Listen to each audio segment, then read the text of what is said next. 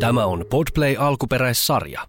Tervetuloa kaikki kisavoittajat Bauer Medialle. Minä olen Mikko Honkanen. Te olette tullut kaikki katsoa mua. Tässä mä nyt sitten oon. Ollaan tässä ehkä tunti, riippuu vähän kuinka kauan vastauksissa muissa menee. Ja tämän jälkeen on sitten ruokaa tarjolla. Juoma on nytkin tossa, mutta kuten sanottu, kaikki menee jollain tavalla nauhalle. Ja näin, niin tuota, aina kun Antti tai Kimmo puhuu, niin avatkaa tölkki. Ei hiljaisessa hetkessä sitten, niin ei välttämättä tuu läpi.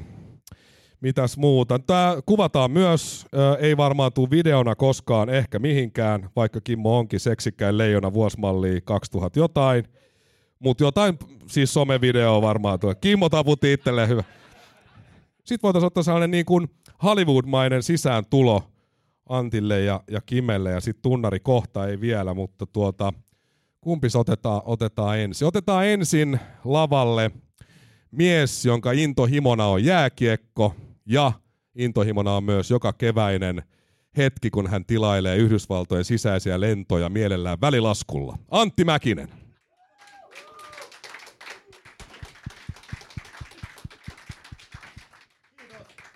Ja Antin kanssa tänään tällä lavalla on legenda, muun muassa Stanley Cup-voittaja, mutta nykyään tunnettu ehkä enemmän siitä, että on Scott Hartnellin naapuri Kimmo Timonen.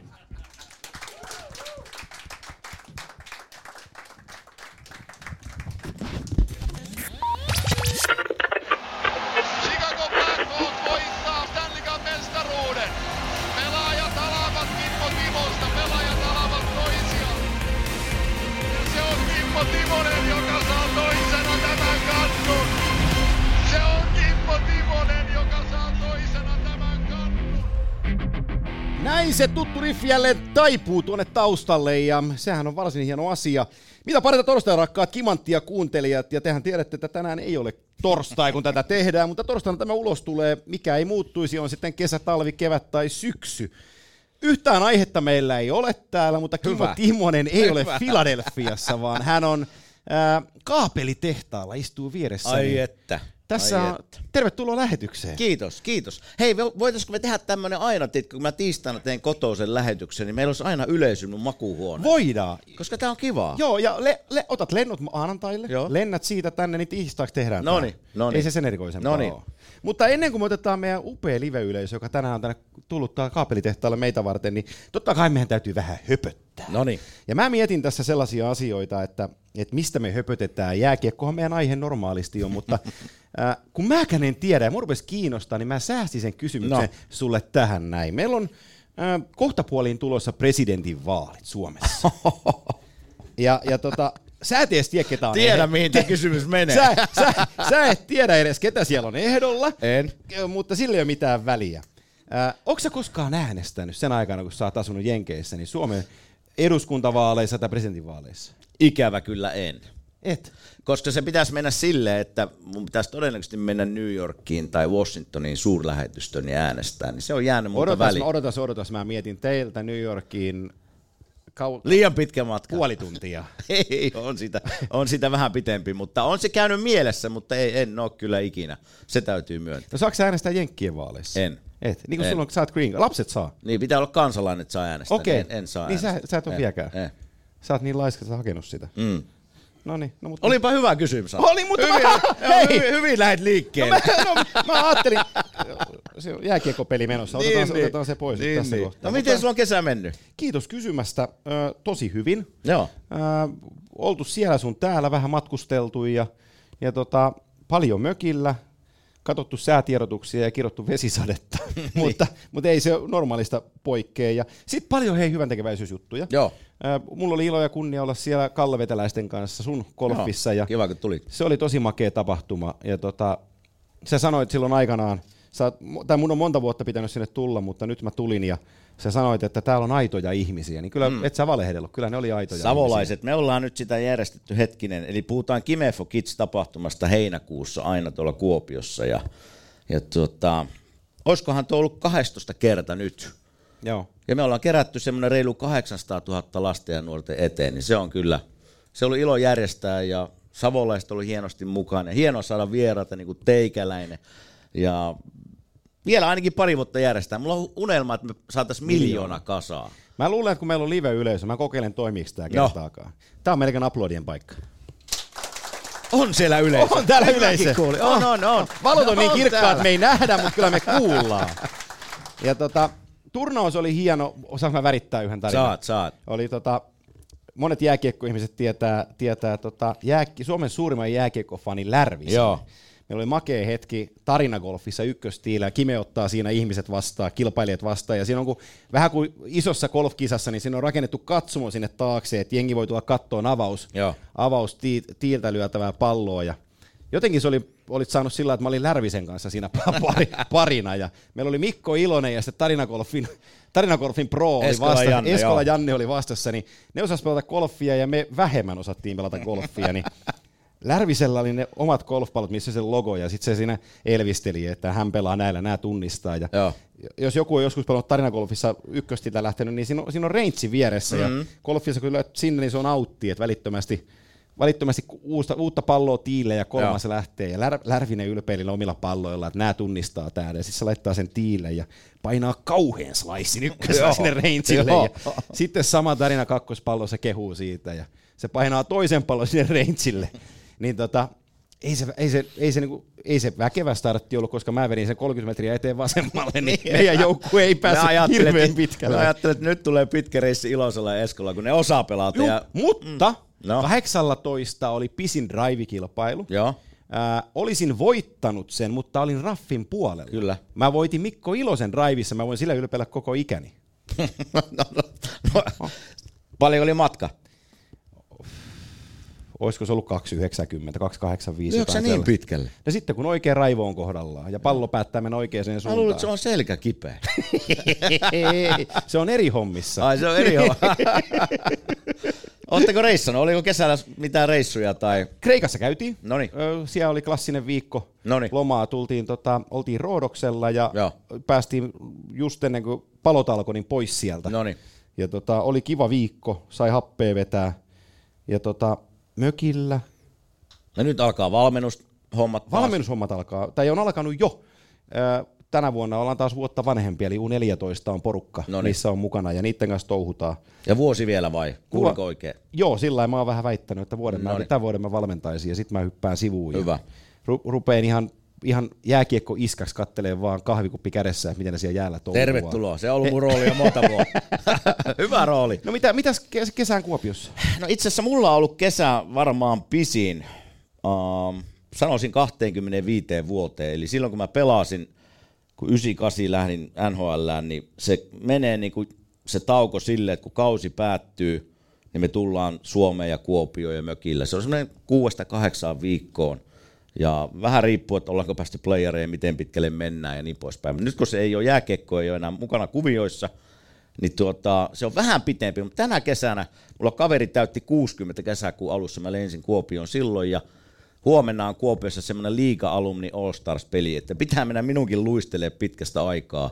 Niin se vähän pitensi tätä minun kesälomaa täällä Suomessa, mikä on hienoa, mutta sitten maanantaina taas kohti Amerikkaa ja kohti Philadelphia. Ja ennen kuin mennään meidän upean yleisön kysymyksiin, mennään takaisinpäin vähän niihin jääkiekkokesiin, koska tota, Lehkosen Ikan kanssa mä oon paljon tekemisissä ja Ikalle terveisiä, paljon puhutaan jääkiekosta ja me ollaan puhuttu sellaisesta jutusta lätkässä, että kun, kun on kesäkausi, Joo. niin jääkiekko, Suomessa me arvostetaan hirveästi testituloksia, että mm. kuka juoksee Cooperissa pisimmälle, kuka hyppää viisi loikkaa pisimmälle ja, Niin. ja, ja kuka juoksee kolme tonnia ja kuka juoksee puoli tuntia. Mä en olisi pärjännyt missään näissä. No sen mä tiedän. en mäkään, en mäkään. Mutta äh, Ikalla on tällainen niin juttu, se sanoo, että eihän koripalloilijat ole pois parkeilta kolme kuukautta. Joo. Et minkä takia jääkiekkoilijat on, on kesällä pois jäältä? Et jäähän niiden elementti jo.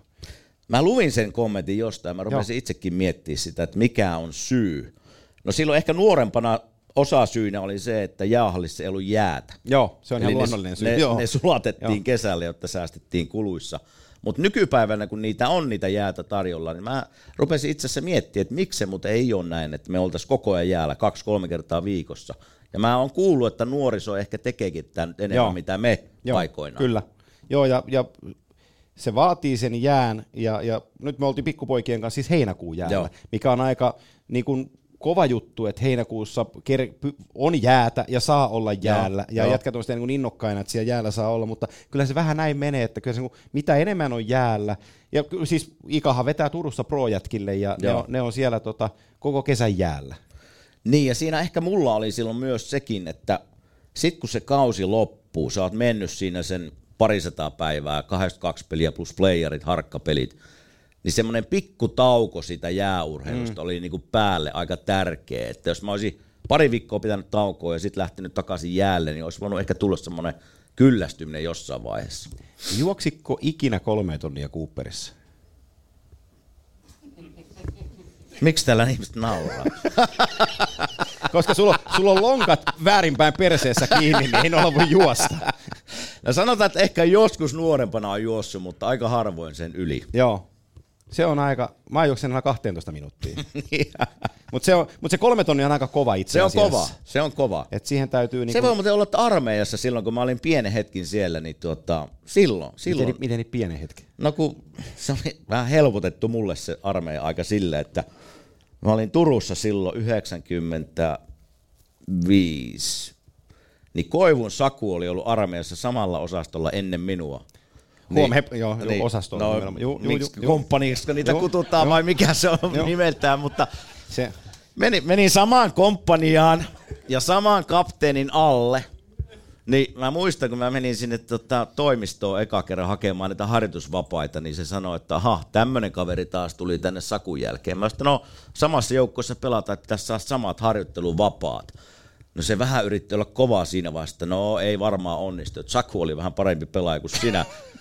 Mutta sitten Jukka Koivu oli, Saku isä oli meidän niinku, joukkuejohtaja, niin Jukka hoiti kyllä tyylikkäästi. Et mä pääsin aina yhdeksän aikaan aamulla pois ja illalla yhdeksältä takaisin. Et mulla oli semmoinen 12 tunnin. Oon minä nähnyt, oon minä ampunut aseella kerran. Ja metsässä ollut pari yötä, että elkää naurako ihmiset siellä. Että... onko sulla sotilasarvoa? No, no mä oon tää joskus kertonut Kimattien lähetyksestä, mulla on.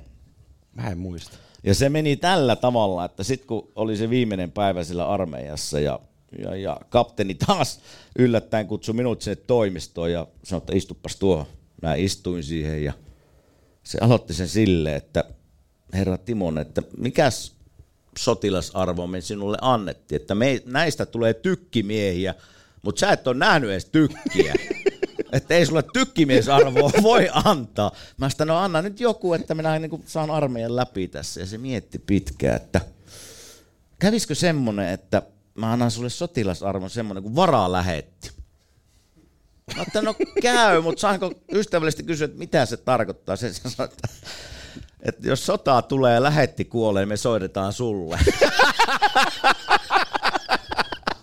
Mä sanoin, että kiitoksia, heippa. Niin minä varaa lähetti. Me, me, me ei ole hirveästi muuten näinä vuosina armeijatarinoita puhuttu, mutta mä voisin... Ei niissä ole hirveästi kerrottavaa. Ei, mä, mä, voisin, mä voisin oma highlightini, koska mä oon No. lentosotamies. Mä, Okei. oon, mä oon nähnyt Sergein tykin ja, ja mä oon sen mm. suuntaan, jota olin ainakin. Niin.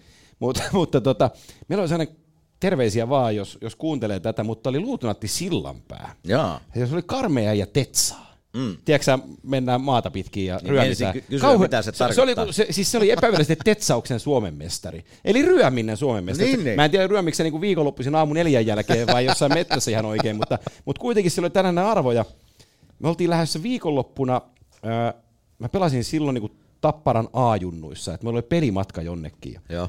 perjantaina se sanoi, mä olin lähdössä kasarmilta pois ja sanoi, että, että, että lentostamies Mäkinen, että maanantaina kun nähdään, niin toivottavasti hiukset on vähän lyhyemmät. se oli vielä siihen aikaan, kun sai tehdä jotain. Joo. No sitten me lähdettiin, olkoon se nyt vaikka Jyväskylään pelaa Niin. sunnuntai vapaana tultiin pussilla. Siihen aikaan kuului, että sitten nuoret pojat joi vähän olutta siinä matkalla ja, ja oli kiva lauantai-ilta. Sunnuntai-iltana 2-4 takaisin ja mä muistin joskus 11 aikaa, että piti käydä niin tukkaa leikkaamassa. Mm. Silloin tyttöystäväni, nykyinen vaimo, niin sitten mä tota sakse käteen, että lyhennä vähän.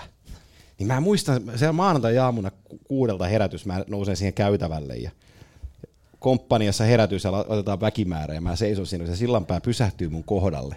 Ja se alkaa sellainen ihme virne. Sitten mäkinen. Ja sitten mentiin ja sitten oli kalju sen jälkeen. Se, meni, se, oli, se oli yhdet puheet. Et nykyään sillä ei varmaan saa tehdä. Mä Niin, voisin niin. kuvitella, että, että armeijassa ei, ei, voi- ei voi enää sillä En tehdä. tiedä. Mutta, mutta silloin luutnantti sillanpää Mä muistan sen nimen siitä, koska se, Niin. se ajoi mun kaljuksi. Ai Niin, niin, se on mun armeija, armeijakokemukseni. Mutta arva, kun ketkä oli, tota, yleisö varmaan tykkää, niin oli, oli samaan aikaan meni minun kanssa Turussa armeijaan, niin oli Kiprosovin Miikka ja Aki-Petteri Päri.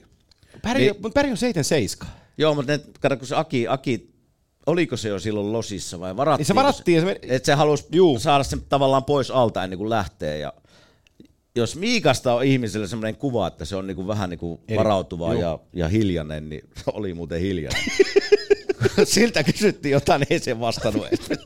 Mä oli näin, joo. joo. Mutta mut vähän mietin, se aikanaan pelasi Montrealissa, täytyisi kysyä siltä. Eli, Markolta, että kun se pelasi, kato kun ranskankielinen alue ja sitten ranska, niin sitten kun se on siekä puhunut, Niin. niin onko ne kuvitellut, että se ei uskalla puhua, kun se osaa ranskaa, mutta ne ei ymmärtänyt, että ei se puhu ollenkaan. ai että, ai että. Mulla itse asiassa täytyy se, vitsi kun mä en muista nimeä nyt, mutta mä olin Kuopiossa semmoinen kuin Kuopio Rock. Joo. Ja mulla oli ilo ja kunnia huudattaa Popeda lavalle siellä. Noniin. Ja, ja tota, heidän saksofonisti, muistaako joku nimeä, olikohan Vannemaa? Vi, jo- En muista. Joka tapauksessa tuli siihen lavalle tavalla ja sanoi, että mä oon Kimatti ja fani ja haluaisin heittää sulle tämmöisen kysymyksen, tiedätkö vastausta? Se on, että no heitä. Mikä veljes, suomalainen veljespari on saanut NHL-urallaan 12 syöttöpistettä, mutta ei maalia? No tämähän on liian helppo, kun tässä puhuttiin Kiprus. No joo, no joo, mutta minä en. Olisitteko tehnyt vastauksen yleisö? Ei. No niin, ei. Joo. En tiennyt minäkään nimittäin. Mä rupesin jo, Aa, koivut on niillä ehkä enemmän kuin Pari 12. enemmän, joo. Niin.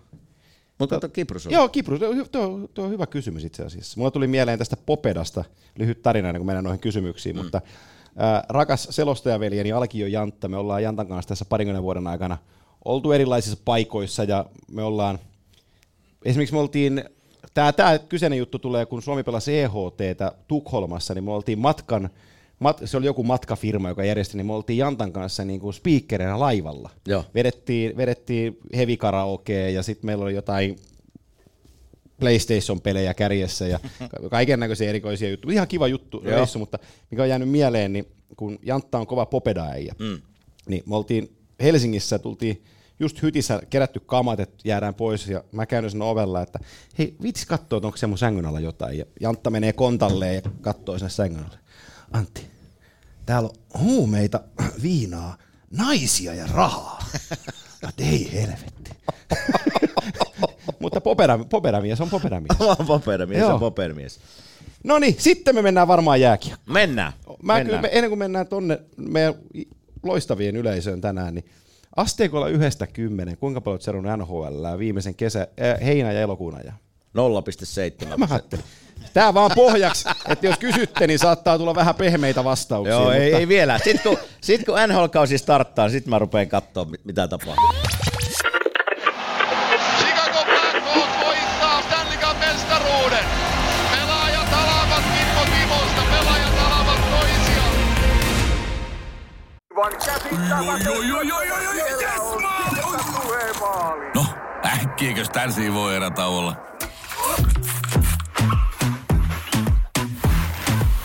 sellaisena kuin olet, sellaiseen kotiin kuin se on. Kiilto.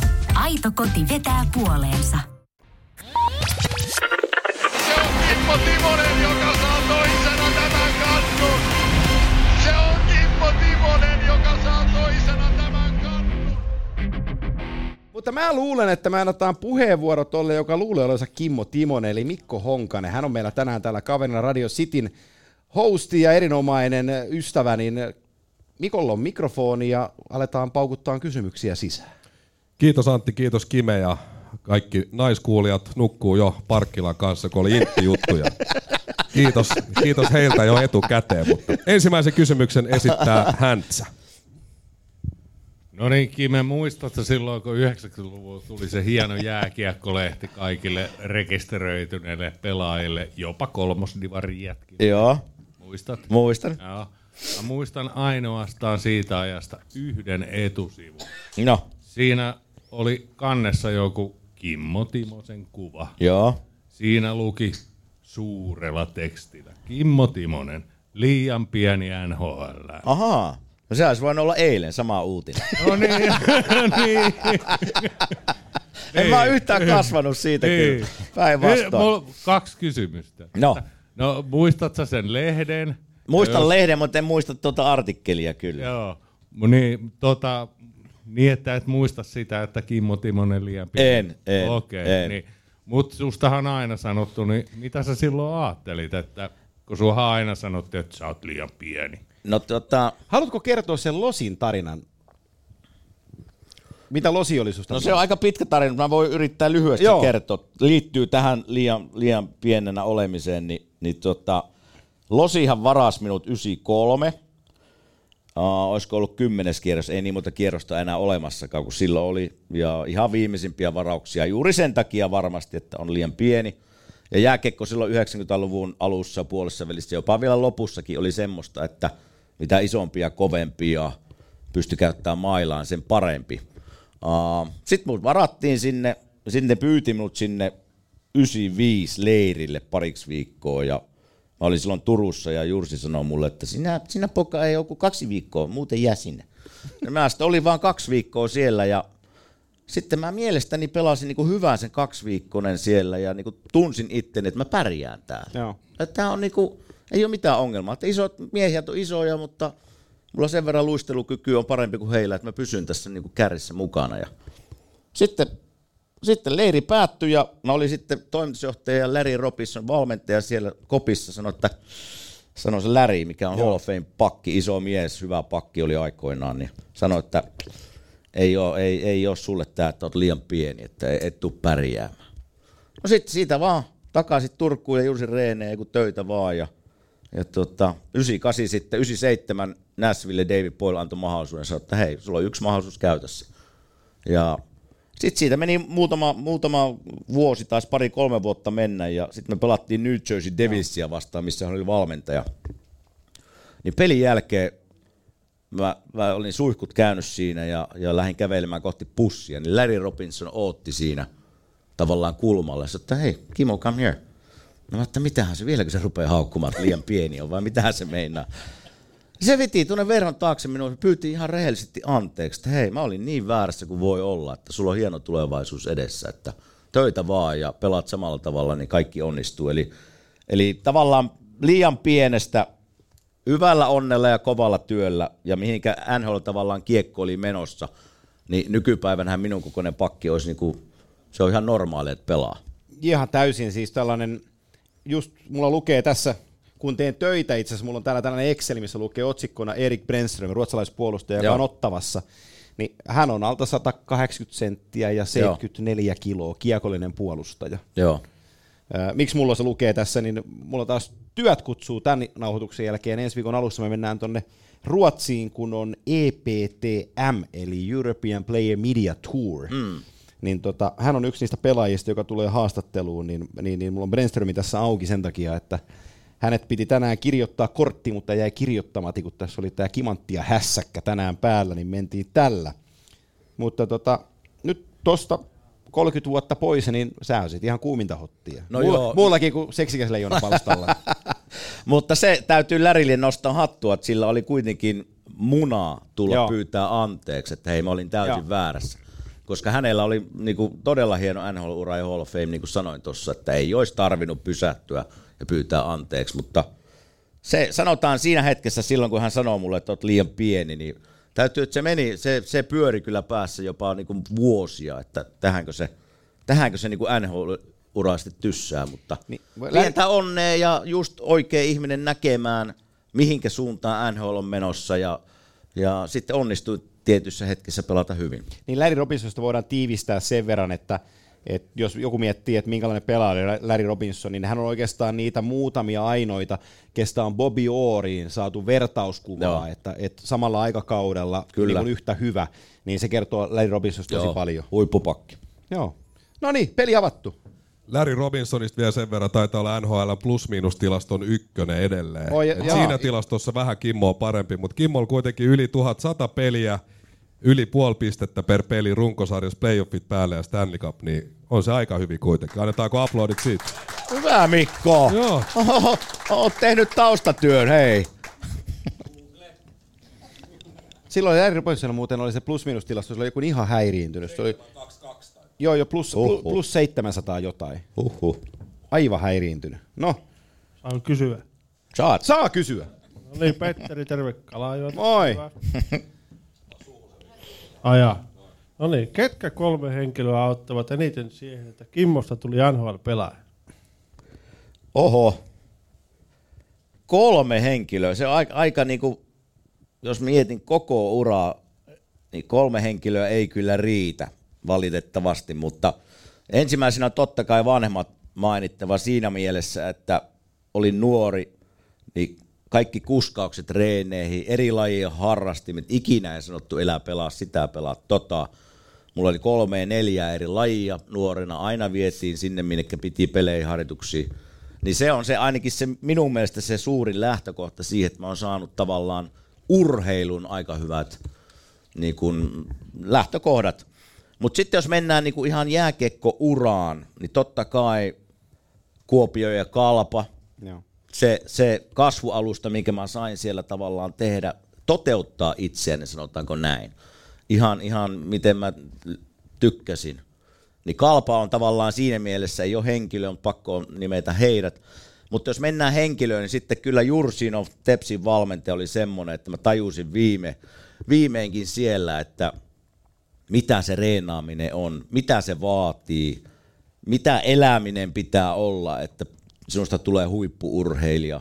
Niin kyllä Jursi on se, kun mietitään NHLään pääsemistä, niin se, se on varmasti semmoinen valmentaja, joka on pakko nimetä näistä kolmesta henkilöstä. Uh, hienoja valmentajia, muitakin ollut matkan varrella, uh, mutta Jursin nimeen sitten totta kai Markus Lehto, agentti, on ollut pitkän matkaa minun tarinan mukana, siis kymmeniä vuosia. Markus Lehto on varmasti yksi. Kekäläsin Jarmolla oli iso merkitys siinä, että mä lähdin kalpasta aikoinaan Tepsiin. Jarmon pointti oli se, että nyt tarvii ottaa se askel eteenpäin rohkeasti. Niin siinä on esimerkiksi niitä alkuuran henkilöitä, joilla on hirveä merkitys. Totta kai siellä loppu, lopussa tulee muitakin, mutta jos mä mainitsisin ne vaikka tässä. Kova kolmikko. Ja ekstra kysymyksenä, niin tota, mitäs toi selostajapuoli sitten tuolle Jannelle, niin tota, ketkä kolme on sua vienyt eteenpäin tuossa? Huu. No Jantta on yksi. ah, eikö se ollut mulle? Ah. Tota, äh, hyvä kysymys. Äh, mun, mä lopetin jääkiekon äh, 18-vuotiaana selkäleikkauksen jälkeen ja mulla ei ollut mitään, mitään muuta suunnitelmaa. Mä olin lukion kyllä kävin lävitse, mutta, mutta sanotaan, että mä en ollut mikään hirveän menestyksekäs oppilas, koska musta piti tulla jääkiekkoilija. Joo. Mä olin kaksi viikkoa automyynnin aputyöntekijänä, nostelin renkaita, kunnes mä sain soiton, että, että Radio 957 etsii Juha, Ko- Juha Lindgrenille Aisaparia, tekee haastatteluita ja aamujää juttuja. Ja mä oon monessa paikkaa sanonut, että mä sain yhdeksän vuotta korkeakoulua käydä verotieteiden tohtori Juha Lindgrenin kanssa, mitä selostaminen on, minkälaisen pieteetin se vaatii, että on valmiina peliin ja mitä tarkoittaa tunne ja draaman kaari. Niin Lindgrenin Juha on ilman muuta isoin. Joo. Selostajahomma on sillä jännä, että silloin aikanaan 2000 vuonna, kun mä oon ensimmäisen radioselostukseni tehnyt Raumalla Lukko Tappara-pelistä, niin ei hirveästi ollut sellaista ammattia kuin selostaja. Mm. Eikä meitä vieläkään niin kuin ammattiselostajia ihan hirveän montaa ole. Ja tota, mä tein parhaillaan kolmea työtä päällekkäin. Mä olin automyyjä, auto, autoliikkeen aputyöntekijästä varaosamyyjäksi, siitä automyyjäksi, sitten autotalon johtajaksi välillä. Sitten mä tein radio ja mä tein televisio. Radiossa Lindgrenin Juhan lisäksi mä nostan esille sellaisen kaverin kuin Juha Koivunen. Joku saattaa tietää, tai kun kuuntelee Juissi tätä, niin DJ Juissille isot terveiset. Hän oli 957 tuottaja silloin ja Juissi uskoi muhun ihan älyttömästi ja se antoi mun epäonnistua satoja kertoja. Mm. Ehkä se on se, niin se isoin juttu, että Juissi näki sen läpi, että tuolla on halu tehdä. Niin Juissille menee iso arvostus ja sitten samalla tavalla mä oon TVCn aloittanut 2004 muistaakseni, niin urheilukanavalla, urheilukanavan aikaan oli sellainen tuottaja kuin Ismo Valkki. Ja mun täytyy Ismolle antaa iso kiitos siitä, että Ismo antoi nuoren pojan puhua, mm. ja sitten se kuunteli, että mitä sä haluat tehdä. Ja urheilukanava pyöri silloin sillä mentaliteetillä, että jos oli haluja, niin sai selostaa palettia ja koripalloja, vesipalloja, ihan sama mitä lajia, mutta kun joku on äänessä, ja sitä me tehtiin. Sitä me te- Brasilian liikan jalkapalloa keskellä yötä kukaan ei kattonut. Minä katoin ja lähetyksen lähettäjä ja operaattori, kolme katsojaa sillä pelillä. Ja tällaisia on tehty niin kuin satoja pelejä, mutta siellä oppi, oppi sen television niin, just kanssa menisin kysyä, että mitä, mitä se niinku vaatii, niinku radio tai TV, niin onko se niinku just niitä epäonnistumisia On. vai, vai kokemuksia vai oppia si- siihen puhumaan vai mitä se, niinku, mistä no me, se tulee? No mä sanoisin näin päin, meillä on täälläkin Erik ja Esko varmaan kuuntelemassa, mä luulen, että Esko varmaan toivottavasti on samaa mieltä ja tuolla on Ismo on mukana, niin sitten kun on itsensä häpäissyt oikein huolella, Ahaa. niin ei niinku mikään nolota. Niin sen takia tähänkin tultaessa, kun me tultiin, niin mä sitten, ei meillä tässä mitään aihetta. Jos Laitetaan mä otan hampaa, ja po- hampaa pois, niin ota pois. Noin. nytkin minäkin olen häpäissä. Niin No niin, tuleeko, no, no, niin. tuleeko minustakin nyt radioselos? Tulee, tulee, tulee, tulee. Se tulee kallaviteläinen S ilman Niin. hampaita. Ei, kun nä, niit, näin on parempi itse asiassa Joo, puhua. mutta, mutta siis se menee niin, että sit kun on töpännyt oikein huolella, onko mä kertonut koskaan tarinaa, kun mä selostin FA Cupin loppuottelua? Mm. Et. Onko, mä kertonut Kimattia jutussa? No mä kerron tämän lyhyen tarina. Eli äh, mä urheilukanavalla selostin FA Cupin loppuottelussa, sanotaan, että vuosi oli 2006. Joo. Ja siellä oli Arsenal ja olisiko ollut Chelsea silloin vastakkain. Ja mä tein pohjia siihen, siihen tota matsiin ja, ja tota, Arsenalin kotisivut oli silloin häkätty. Siinä oli kirjoitettu ihan omia juttuja, ja, mutta mä tein pohjaa sieltä ja sitten oli sellainen, se esitti, että Nikola Anelkka julkaisi just elämänkerta kirjan. Mm. Ja tota, siinä oli otteita siitä kirjasta, että kun se tämän kauden jälkeen se lähtee Arsenalista pois, minkä takia? Joo. Niin se, se lähtee sen takia, kun Patrick vierailla, vierailla on toi ää, miehinen sukukalleus on sen verran iso, että kun ne on suihkussa, niin se läpsyttelee sitä sillä, niin se ei voi olla samassa joukkueessa. Ja mä mietin, että tämä on skuuppien skuuppi. Mä kirjaan sen ylös ja sitten tehdään FA Cupin ottelua ja, ja silloin, silloin toistaa tuhatta katsojaa. Mä kerron tämän totena tämän tarinan siinä, että, että Nikola Hanelkka on lähtö arsenaalista. Tämä on se syy. Ja sitten matsin jälkeen oli puhelimet ja sähköpostit täynnä, että nyt mäkin menit lankaan. Mä mietin, että ei helvata, helvata. Ja maanantaina soittaa MTV3 medi- äh, tota, viihdeuutisista joku nainen, että ootko ajatellut lopettaa selostajauran tällaisen. Mä että no en aio lopettaa, että näitä töppäyksiä tulee. Niin silloin mä muistan, mua hävetti niin paljon, että et oikeastaan mikään ei ton jälkeen niinku tunnu sitten miltään. Ai että. Et, Aika hyvä tarina. Oh, joo, joo, joo, mutta tota, sit mä, sen verran mä tein jälkipyykkiä siitä, että eri Euroopan maissa useampi selostaja ei mennyt siihen samaan lankaan kuin minä, että se helpotti, mutta mä en ollut ainoa, mutta, mutta se oli tarinana tosi niin kuin hyvä. Mä että nyt päästään, nyt on mäkin en tehnyt, tiedätkö pohjatyöt, Ai ja että. sitten se olikin ihan täyttä huttua se koko tarina. mutta, tota, tällaisia. mutta näitä kun tekee. Nää, joo. Niin, Ismo Valkille kiitos, että en saanut kenkään senkään jälkeen. No niin. Mistä sitä oppii? Niin, Just virheistä, virheistä. Kyllä mä ostasin Antilta käytetyn auton ja kuuntelisin sun FA Cupin selostusta vieläkin. Joo. Kiitos tästä. Seuraava kysymys tulee täältä. No niin, Teemu Espoosta kysyy siis seuraavan kysymyksen. Mihin järjestykseen seuraavat henkilöt tulee laittaa todennäköisyyden mukaan ensimmäiseksi suomalaiseksi Alpa Suhosen jälkeen NHL-joukkueen päävalmentajaksi? Ja sitten tulee viiden valmentajan nimilista aakkosjärjestyksessä. Jussi Ahokas, Jukka Jalonen, Olli Jokinen, Tommi Niemelä, Tuomo Ruutu. Odotas, kun mä kirjoitan nämä ylös. Ahokas, Jalonen, Jokinen, Jokinen, Niemelä, Niemelä. Tiedätkö kuka on Niemelä? Tiedän. Hölön, tiedät. Joo, sitten viides oli ja Tuomo Ruutu. Ruutu. Mennäänkö sillä kun me ollaan menty kimanttia järjestyksessä, että lähdetään vitosesta liikkeelle. Ja sä sanot ensin, kuka sulla tuossa listalla on viides. Jukka Jalonen. Sä laitat Jukan vitoseksi. Mä laitan Jukka Jalosen vitoseksi. Haluatko sä perustella? No mä voisin perustella silleen, että mä tiedän Jukan tarinan ja olen jutellut Jukan kanssa tästä monta kertaa. Ja Jukalla varmasti oli varsinkin kaksi-kolme vuotta sitten aika isokin halu päästä rapakon taakse. Ja siinä käytiin niitä keskusteluja ja ihan omasta kokemuksesta nähtyäni erilaisia valmentajia ja kuvittelin Jukan tulevan sinne. Se ei jää jääkekkotaidosta tai tietämyksestä kiinni. se on kulttuuri on eri, kieli on eri, ja sanotaan ihan rehellisesti näin, että suomalainen valmentaja, vaikka olet Euroopassa voittanut aika paljon, nimi on silti aika tuntematon NHL-ympäröissä, varsinkin niin kuin omistajien ympäröissä. Että Se, se, on vähän, se on vähän sama kuin pelaajilla, että sä voit voittaa maailmanmestaruuden U20 ja aikuisissa, ja sitten sä menet training campille ja kysyy, että kuka sä oot. Se on just näin. Se on kyllä just Joo. näin. Et sen takia se, se ei ole jääkekko, niin kun, se ei ole valmentamisesta kiinni, koska Jukka on Joo. osoittanut meille kaikille, että on yksi maailman parhaita valmentajia. Mutta se on vaan eri maailma, mihin pitää hypätä ja siellä tulee varmasti, mä sitä nyt Jukalla on huono englannin kieli, mutta se vaan täytyy olla niin luonnollista, että sitten kun tulee joukkueelle raskaita hetkiä, joudut vetää pitkiä palavereita, niin se kieli pitää vaan olla semmoinen, että se tulee automaattisesti siellä, että siinä ei joku, että what did he say? Joo.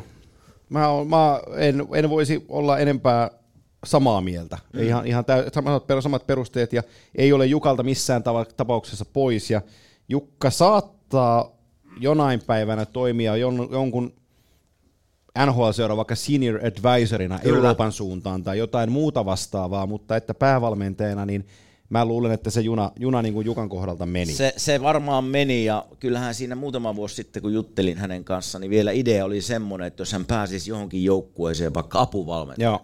Niin tai, taisi sanoa meillä vielä keväällä, kun olemme vieraana, niin sano siinäkin totta, siitä. Joo. Totta, että se, niinku, se reitti sinne ihan Jukan mielessä oli ihan oikea. Mm, koska voisi kuvitella, että päävalmentajan vieressä olisi Jukka Jalonen, jolla on niinku annettavaa jääkiekkoon ja erilaista näkemystä niinku NHL-jääkiekkoon, pieniin kaukaloihin, vähän täältä Euroopasta.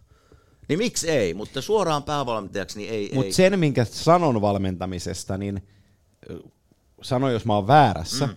mutta sen raskaampaa työtä NHLssä ei ole kuin olla apuvalmentaja. No joo. Sun, täy, se, sun täytyy olla aamulla ensimmäisenä, sulla täytyy olla kaikki videot, kaikki valmiina vastu. Sä vastaat kaikesta. Se on tosi kova pesti. No sen takia mä istun tässä tekemässä kimanttia. Sä kyttäät sitä senior advisoria. Niin, Joo.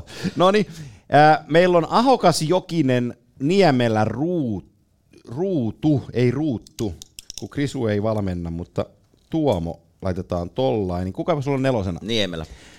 Mulla on kans Hölö Niemellä nelosena, ja mä perustelen sen, perustelen sen sillä, että, että Hölö on loistava valmentaja, upea positiivinen tyyppi, nähnyt nuorten kisoissa kansainvälistä meininkiä, mutta vielä Lahdesta on varttimaili matkaa On. Pohjois-Amerikkaan, eli sanotaan, että seuraavan kymmenen vuoden aikana, ei, vaikka voittaisi pelikaans neljä Suomen mestaruutta putkeen, niin ei ole vielä ikään kuin nimi pöydällä. Ja miksi, miksi hölö menee tavallaan Jukan edelle on ikä. Just näin. Joo. Eli, eli hölöllä olisi aikaa vielä lähteä hakemaan tavallaan AHLn kautta sitä, Joo. sitä mahdollisuutta tai apuvalmentajan kautta, niin sen takia menee Jukan edelle. No niin, sitten meillä on tämä kolmikko jäljellä. Ahokas, Jokinen, Ruutu. Kukas me laitetaan kolmoseksi? Mulla menee ruutu. Tiedätkö sä mitä? Tämä on harvinaista, koska me ollaan samaa mieltä. Ja mä perustelen se sillä tavalla, että Tuomolla, mä toivon, että Tuomosta tulee joku päivä NHL-joukkueen päävalmentaja. Mutta nyt on vielä apuvalmentajan rooli, ja se on hyvä. Ja Tuomolla on, jos mä perustelen sitä myös siltä kannalta, että se niin kun, just mitä Jukasta sanoi, että Jukka on voittanut kaiken täällä, mutta ehkä se nimi on vielä tuntematon tuolla takana.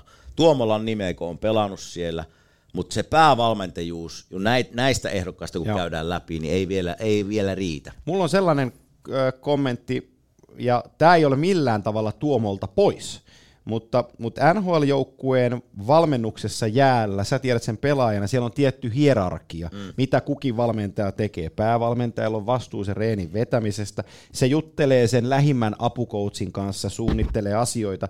Sitten siellä on pari muuta apukoutsia, toiset kerää kiekkoja, laittaa rännikiekkoja, pakki pysäyttelee, ja sitten on vielä yksi, joka on ekstrana sivussa, jos tarvitaan apua. Mm. Tuomo oli finaaleissa se, joka oli sivussa, kun harjoiteltiin, ja kun re- viralliset treenit päättyy, okay. jätkät jää hinkkaan, niin Tuomo keräsi kiekkoja ja pudotti aloitukseen. Noniin. Eli se hierarkia siitä, kun mä juttelin Tuomon kanssa paljon, niin se sanoi sitä, että tosi pitkiä päiviä, että kun hän kostaa videoita ja tekee kaiken, niin sen, siellä pitääkin tehdä. Kyllä. Sieltä täytyy rappunen kerrallaan ottaa eteenpäin. Tuomolla on aikaa. Mutta Tuomolla on aikaa. Hän on tulossa sieltä ja sitten muut asiat ratkaisee myöhemmin, tuleeko hänestä ammattipäävalmentaja NHL. Se on niinku luonnekysymys, auktoriteetti, esiintyminen. Tieto ja taito siellä Kyllä. on. Ja hänellä on kaikki pala siihen, mutta se ottaa vielä vuosia. Samaa mieltä. No niin, sitten meillä on kaksi nimeä jäljellä. Meillä on herrat Ahokas ja Jokinen. Mulla menee ahokas. Kakkosena. Niin. Mulla menee Jokinen. Tästä me saadaan Selvä. Okei. Sulla on kakkonen tuolla, mulla on kakkonen tuolla. Mennä. Miksi, miksi mä aloitan sillä, että miksi nämä, sama vähän toistan itteeni, mm. mutta he on molemmat ollut päävalmentajana.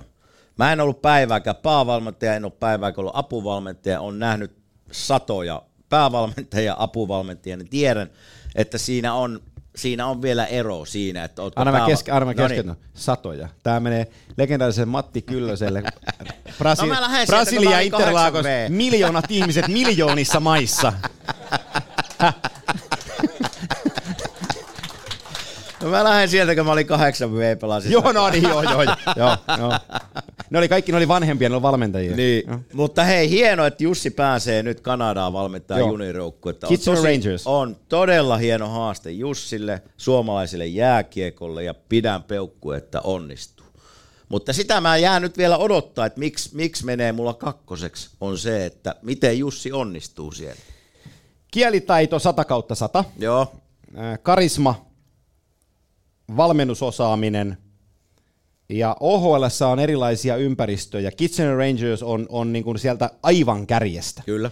Martin St. Louis tuli, tuli tota OHL vai QMJHL pääcoachista suoraan Canadiensin coachiksi. Toki hänellä on aika mittava pelaajaura ja Stanley Cup, äh, ei ole Stanley Cup, on Stanley Cup 2004. On, Joo, on, on, on. on, on. Sieltä, sieltä, sieltä kannu. Mm, mä näen, että se Kitchener Rangers se tuottaa pelaajia NHL, tuottanut tosi paljon. Hän on niin kuin tehtaassa. Joo. Ja siitä tehtaasta tulee sekä pelaajia että valmentajia. Sen takia hän on mulla ykkösenä listalla OJn kanssa, koska OJ on Mikkelissä. Mm. Mikkeli ei ole Helsingin IFK, Mikkeli ei ole Turun palloseura, se ei ole Tappara, vaan se on Mikkeli, eikä tämä ole Mikkeliltä mitään pois, mutta Jukurit on vielä pieni seura. Totta. Ja pienestä seurasta se henkinen hyppy ison NHLn päävalmentajaksi on tosi pitkä. OJn täytyy saada ensin Euroopassa, sillä on se tausta, silloin kielitaito, silloin kulttuuri, silloin kaikki. Mutta sen täytyy saada vielä Euroopassa itselleen ison seuran päävalmentajuus ja onnistua siinä. Vähän kun äh, Jampella oli GM-hommana, että hän tuli sitten kierroksen kautta jokereitten GM-ksi, otti siitä ison position eurooppalaisessa jääkiekossa, hoiti sen hienosti, ovet aukes. Kyllä. Tämä sama on niin OJn tehtävä Suomessa, että se Mikkeli ei vielä riitä, heitetään spekulaatio ilmoaan, hyppää jokereihin, jokerit liikaa, lyö se tonne. Kyllä, kyllä. Sitten se, sit sä Siis hyviä pointteja, siis on ihan samaa mieltä tossa. Mä vaan ajattelen, että OJlla on kuitenkin, kun se veti sitä akatemiaa Floridassa, mm. pelaajaura on aika massiivinen, se OJn tuntemus siellä tavallaan siinä ympäristössä on isompi tällä hetkellä kuin Jussi On.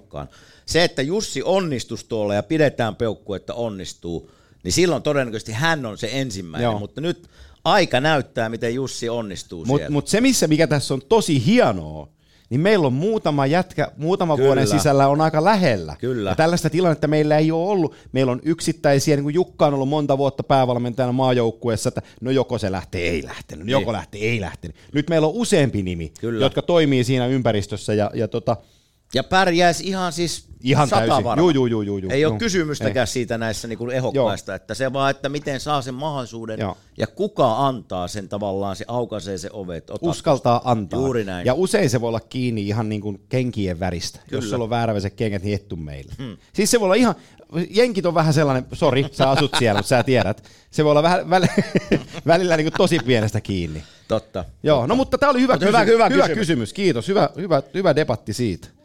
No niin, seuraava kysymys Jarkko Akaan Toijalasta. Oi! Lentopallopitäjä. Kyllä. En tiedä, onko tämä kysymys vähän huono, kun kuulit on Kimmon kesän tarinan, että 0,75 prosenttia seurannut NHL. Niin. Mutta mikä on ennakko-odotus tulevasta kaudesta? Mitkä joukkueet vahvoilla, mitkä pudottaa tasoaan ja mikä joukkue voi nousta yllättäjänä? Oho. Me ollaan hyviä valehteleen, tämä Oho. onnistuu kyllä. Lähdetäänkö siitä liikkeelle, mikä voisi olla ehkä semmoinen yllättäjä? Käy. Ja mä mietin tuossa, tuossa vähän kun tultiin Älä tänne. puhu, mä, älä puhu, mä kirjoitan pari, pari tähän ylös. No niin. Toi voi olla yksi. Me ollaan näistä kyllä puhuttu aika monta kertaa. No mä pysyn tässä, katsotaan tuleeko tässä sun listalla. Itse asiassa mulla on kolme joukkuetta, mä haluaisin, niinku, että ne näyttäisi jotain nyt. Ottava, Detroit, Buffalo. Huu. Mulla Mä lukee... haluaisin, että joku niistä yllättää nyt. Mä en ole ihan varma, pystyykö ne vielä yllättää, mutta mä katsoin, sen Pystyy. verran on seurannut Detroitia, että siellä on kuitenkin aika paljon kesällä tehty hankintoja. Niin siellä on positiivinen, Aiserman vetää aika hyvällä tyylillä. Onko ne vielä valmiina playereihin, mutta mä uskon, että käyrää ylöspäin. Buffalo, me ollaan puhuttu Buffalosta niin paljon. Hei. Ne otti isoja askeleita, Tää mutta sitten tuli vuosi. taas syöksy tuossa. Tää on se vuosi. Me Niin, mennään onko tämä se vuosi? Tää on se vuosi, me Aa. mennään pudotuspeleihin. Juu.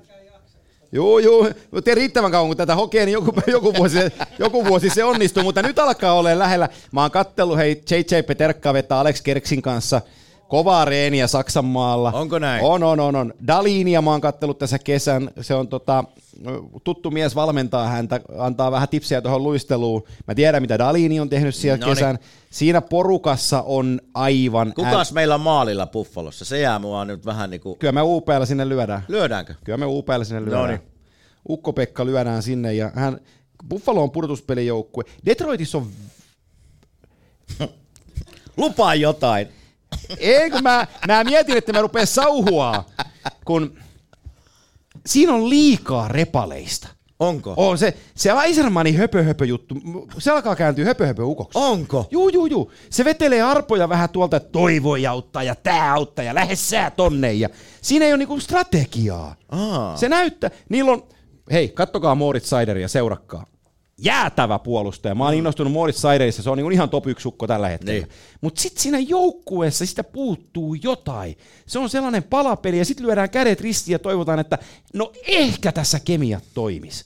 Mä en oikein usko siihen ehkä touhuun. Noniin. Se ei ole mulla niinku siellä listalla. Se ottava Joo. on, on niinku, ottavassa on tosi paljon hyvää. Mm. Öö, nyt kun Joonas menee sinne maaliin ja saa hyvän maalivahdin siihen vielä Korpisalosta, Ottavalla on tosi paljon hyviä juttuja. Se mun joukkueeni nosti viime vuonna päätä, minkä mä tänne kirjoitin tuossa. Vegas. Ei, se voitti mestaruuden. mutta puhuttiin yllättäjästä. Ää, omalla tavallaan yllättäjä, mutta, mutta tosi hyvää työtä tehnyt. Joo. Ja tota, taas kun pääsee präkäilemään nimellä, voi sanoa, että henkilökohtainen hyvä ystävä, niin Esa Pirnes tekee Aa. Euroopassa hyvää työtä organisaatioon, niin New Jersey Devils. Okei. Okay. Siinä on tosi paljon, mä olen, siellä on paljon pelaajia, kenestä mä tykkään. Mä tykkään Jesper Bratista tosi paljon. Mä tykkään Niko Hishierin tavasta johtaa joukkuetta. Noniin. Siinä on, siinä on paljon hyviä, niillä on, niillä on se strategia. Se ei ole vaan, tiedätkö liimattua Kyllä, sieltä, kyllä. täältä, tuolta. Andrei Palatit ja kumppanit. Niin mä odotan New Jerseyltä, New Jerseyltä vielä nostoa eteenpäin ja nykin alueen ykkösjoukkueeksi. Arvaa, mikä joukkue tuli tuossa y- yhtenä mieleen, mitä mä luulen, että tulee alaspäin nyt, ja tulee alaspäin muutaman vuoden, on Washington Capitals. Ja lujaa. Että nyt, nyt niin kuin, mulla on semmoinen, että joukkue vähän ikääntyy. Tom Wilson on, teki pitkän sopimuksen, jos pysyy kunnossa, niin auttaa joukkuetta, mutta mulla on vähän semmoinen kutina nyt, että pelataan vaan Ovechkille nyt sitä ennätystä, että ei, ei, joukkueen menestyksellä ei ole nyt. Tiedätkö, tiedätkö sä, missä ei aurinko paistaa? No, Philadelphiassa. no. Häh? Onko sillä hyvä paita päällä? Niin, no, joo, mutta se oli, silloin, se oli silloin, kun siellä oli pelimiehiä. Se oli silloin, kun siellä oli pelimiehiä. Te olette aika syvällä. Joo. Joo, mutta se sano, sano minun paikallista seurasta sen, että ne on nyt niin kuin virallisesti ja julkisesti ilmoittanut, että uudelleen rakentaminen alkaa. Ja se on ihan oikea liike. Nyt pitää niin kuin, mä toivon, mä tiedän ne kannattajat siellä, ne on aika intohimoisia ja tulisia ja voittoja haavit. Mä, mä toivon, että ne nyt ymmärtää, mitä se uudelleen rakentaminen tarkoittaa. Tarkoittaa, mm. Et missä vaiheessa, mä haluan nähdä, että jos ensi kausi menee silleen, että tulee tappioita, tappioita, tappioita, niin missä vaiheessa se alkaa tavallaan se uudelleen rakentaminen kääntyä vastaan. Mutta Flyers on oikealla tiellä, on häntä porukassa tänä vuonna, se on ihan, ihan fakta, mutta tie on oikea. Pitikö meidän veikata jotain muutakin kuin yllättäjiä? Piti. Mitä- se- mi- mitä sä- mitä sä- muita, mitä muuta tarvittiin? Mitkä joukkueet vahvoilla ja mitkä pudottaa tasoa. No niin, ketkä pudottaa vielä tasoonsa? No Washington voisi mennä siihen kategoriaan ainakin. Washington menee siihen kategoriaan, joo. Mä sanon, että Tampa menee siihen kategoriaan, että nyt se lähti se vähän luiskaan alaspäin ja se jatkaa niin Joo, matkaansa, että hyvä. se, se juna on niin kuin, se mennyt. Mihin me laitetaan Boston nyt, kun Persona lopetti, Krejci lopetti? Se on tosi hyvä kysymys. Mä, en, niin kuin, mä, mä mietin tätä, mikähän ilta tässä mietin. Mm. Katoin sitä rosteria, mä katsoin, että teillä on maalivahdit, teillä on puolustajat, mm. teillä on ihan ok laitahyökkäjä, teillä on hyökkäyskapasiteetti, mutta sit sä otat niin kuin oman sukupolvensa parhaan kahden suunnan sentterin pois. Ja sitten se Krejci, vaikka se oli jo vuodesta välissä pois, niin, niin se on kuitenkin huippusentteri.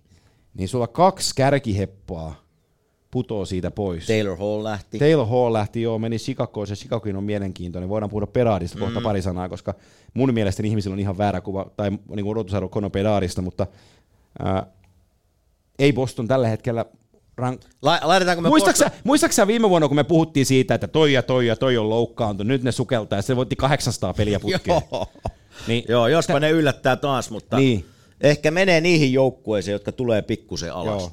Sitten niitä kärkijoukkueita, jos mietitään... Devils menee sinne De- kärkeen. Devils, Devils on siellä kärjessä, mutta mä sanoisin, että toi toissakauden mestari Colorado Avalanche on aika, aika kova heppa tähän kohtaan. Et ne sai nyt pitkän kesän, ne on parannellut sieltä itteensä, siellä on se puolustusta ei jouduttu rikkoon, siellä, mm. siellä, siellä pysy Siradit ja kumppanit ja Ryan Johansen tulee varmaan näyttää he itsestään aika paljon parempaa, mitä näytteli, näytteli Nashvillessä, jolle tiennyt, niin se siirtyi sinne, se Kyllä, isokokoinen kyllä, sentteri joo. raitilta. Joo. Tiesin. Joo, joo. Ja tota, sitten sit, ö, yksi pelaaja, keneltä mä odotan tosi paljon siinä orkesterissa, on, on Jonathan Juan, eli nuori, ei ole enää niin nuori, mm. mutta taitaa 26-27, se varattiin silloin aikanaan Tampaan korkealla, riitautui Eisermanin kanssa, treidattiin Montrealiin, sitten tuli mielenterveysongelmat, ei oikein pystynyt pelaamaan, mutta nyt pääsee pelaamaan niin kovien kavereitten kanssa, että Jonathan Juanin nimi kannattaa pistää niin kuin ylös.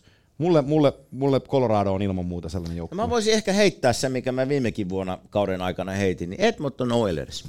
Tiedätkö mä, mä ajattelin, mä näin tämän EPTM lisäksi on NAMT, North American Player, no, NAPMT, North mm. American Player Media Tour, ja McDavid tulee sinne. Okei. Ja viime vuonna tehtiin Conorin kanssa hyvä pitkä haastattelu. Mä ajattelin kysyä sieltä ekana kysymyksenä, että ettekö voittaa tänä vuonna. No niin, se on hyvä kysymys. Koska mun mielestä se Edmonton Oilers, sun, me, ollaan, pitäis- me, ollaan, me ollaan puhuttu tästä monta kertaa. Joo. Sä itse, sä voitit 15 mestaruuden. Sun täytyy maksaa hintaa kymppi pudotuspeliä finaalitappiolla, katsoa voittomaali vierestä, mm. hävitä 600 MM-finaalia, pronssiottelua ja, ja hopeamital. Sun, aina täytyy, an, aina, aina täytyy antaa uhri. Tämä on Niemisen Villen sana. Kyllä. Aina täytyy antaa uhri, että sä voit voittaa jotain. Kyllä. Nyt se Edmonton on antanut kolme uhria. Nyt pitäisi, Ei, vähän, nyt- nyt- vähän niin kuin Tampasta puhuttiin ennen kuin Joo. voitti mestaruudet, muistaakseni mä höpisin sulle siitä, että ne on antanut niin monta uhria, että kohtaan aikana voitti kaksi kannua. Nyt me ollaan Edmontonin kanssa samassa hommassa. Joo.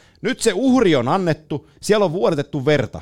Nyt, se, nyt ei tarvi enää niinku höpöttää, nyt vaan pelataan. Ei, mä oon samaa mieltä, ja kyllä nyt on niin kuin Edmontonin kokoopano katsoa, niin nyt on se hetki. Oh. Ja Dreisaitl sanoi viime vuonna, ennen viime vuoden kau- ka- kauden alkua, että nyt on meidän hetki. Joo. Mutta nyt se ei tullut menestystä, niin nyt, onko se nyt se hetki? Joo. Mutta mä luotan hei, mä luotan hei. Mä, mä sanon, että Edmonton on tosi korkealla. Siinä on, siinä on mun lännen kaksi isointa hevosta, on No Colorado ja Edmonton. Ja, Näillä mennään. ja idästä meidän täytyy vielä sanoa joku, No Devils. on Devils, miten mä sanon Pantereista? Ei. Menee, menee playareihin, mutta Niin, juu, vähän niin kuin te niin kuin Filin 11 kausi sitten. Niin. Niin. joo, just niin. Tulee sellainen pieni ulos, ihan ok. niin. Joo. Mutta kuka sitten idästä tulee niin kuin, Rangers on, Rangers on yksi joukkueista, mitä menee alaspäin. Mm. Mä uskallan sanoa näin, niillä on niin paljon... Entäs, hei, entäs meidän rakas Pittsburgh? Mitä me ajatellaan nyt? Erik Carson meni sinne. hei jos, sä, jos sä olisit se NHL päävalmentaja, sitten sulle tulee, se on sellainen wishlist, sanotaan englannin kielellä, toivellista, ja sitten se nousee se, tiedätkö, pullosta se henki, ja sanot, että saat neljä pelaajaa. Ja sitten sä oot sillä, että saaks mä toivoa, että ei. Sitten se henki sanoo sulle, että ensimmäisenä Sidney Crosby, otatko joukkueeseen? Sä oot, joo. Jevgeni Malkin, otatko joukkueeseen? Joo. No en tiedä. Sitten sä, no. si- sit sä mietit, että no ehkä tarvitaan puolustaja, ja se kysyy, että, että käykö Chris Letang? Joo. Ja sitten se pullohenkit neljäntenä vie, otatko Erik Carlsonin mukaan? Joo. Mm. Sitten ne on sulla siinä, ja sä mietit, että miten me pelataan jääkiekkoa. Niin. Mm. Mutta se on mielenkiintoista Se on, nähdä. se on mielenkiintoista. Letang, Letang sanoi hienosti, kun Carlson tuli joukkueeseen, että ei ole päävalmentaja tässä sarjassa, joka ei halua Erik Carlsonin ylivoimaa. Mutta mä haluan, haluan sen niinku siitä joukkueen kemiasta sanoa, että mä pelasin aika paljon aikoinaan ylivoimaa ja tykkäsin siitä ja pääsin pelaa paljon sitä. Niin se kemia, että miten se tulee. Mä muistin, kun Chris Pronger tuli meidän joukkueeseen sille Filiin ja mä ajattelin, että hienoa, että saatiin Chris Pronger. On nimittäin auttaa meitä joukkueena, mutta siellä on aina semmoinen henkilökohtainen juttu, että se tuli ottaa mun paikan. Joo. Ja mulla tippuu peliaika, vähän nöksähtää nenää välillä, kun ei pääse ylivoimaa pelaa. Niin nyt on Pittsburghissa sama ongelma. Letang on pelannut vuodet ylivoimaa, on siinä ykkösenä hyvin pyörittänyt. Kivahan siinä Crospin kanssa pyörittää sitä. Mitä tapahtuu nyt, kun tulee vielä kiekollisempi ja parempi pakki kiekollisena? Tiedätkö, tiedätkö mitä, mä mietin tätä samaa, tiedätkö miten mä ratkaisin sen? No. Mä laittaisin ykkösylivoima Erik Carlsonin laitohyökkäjän paikalle. Aha. Pelaa wingi, winginä, tuolta puolen raittina, se tulee, tulee vasemmaksi, vasemmaksi laitohyökkäjäksi tonne Niin, noin. niin. Se ei ota pakin paikkaa, sitten on maaliedustaja, Crosby ja Geno ja Letang. Jotenkin, jotenkin tällaista täytyy niinku ratkaista, että me, tämä muuten piti olla tunnin, ei me pitäisi tunnilla ulos päästä tänään, että istukaa ihan rauhassa, tämä ottaa vähän pidempään. Kimellä lähtee kone 12, että voi Joo, olla, että aikaa- tässä, aikaa on. tässä menee, ottakaa juoma.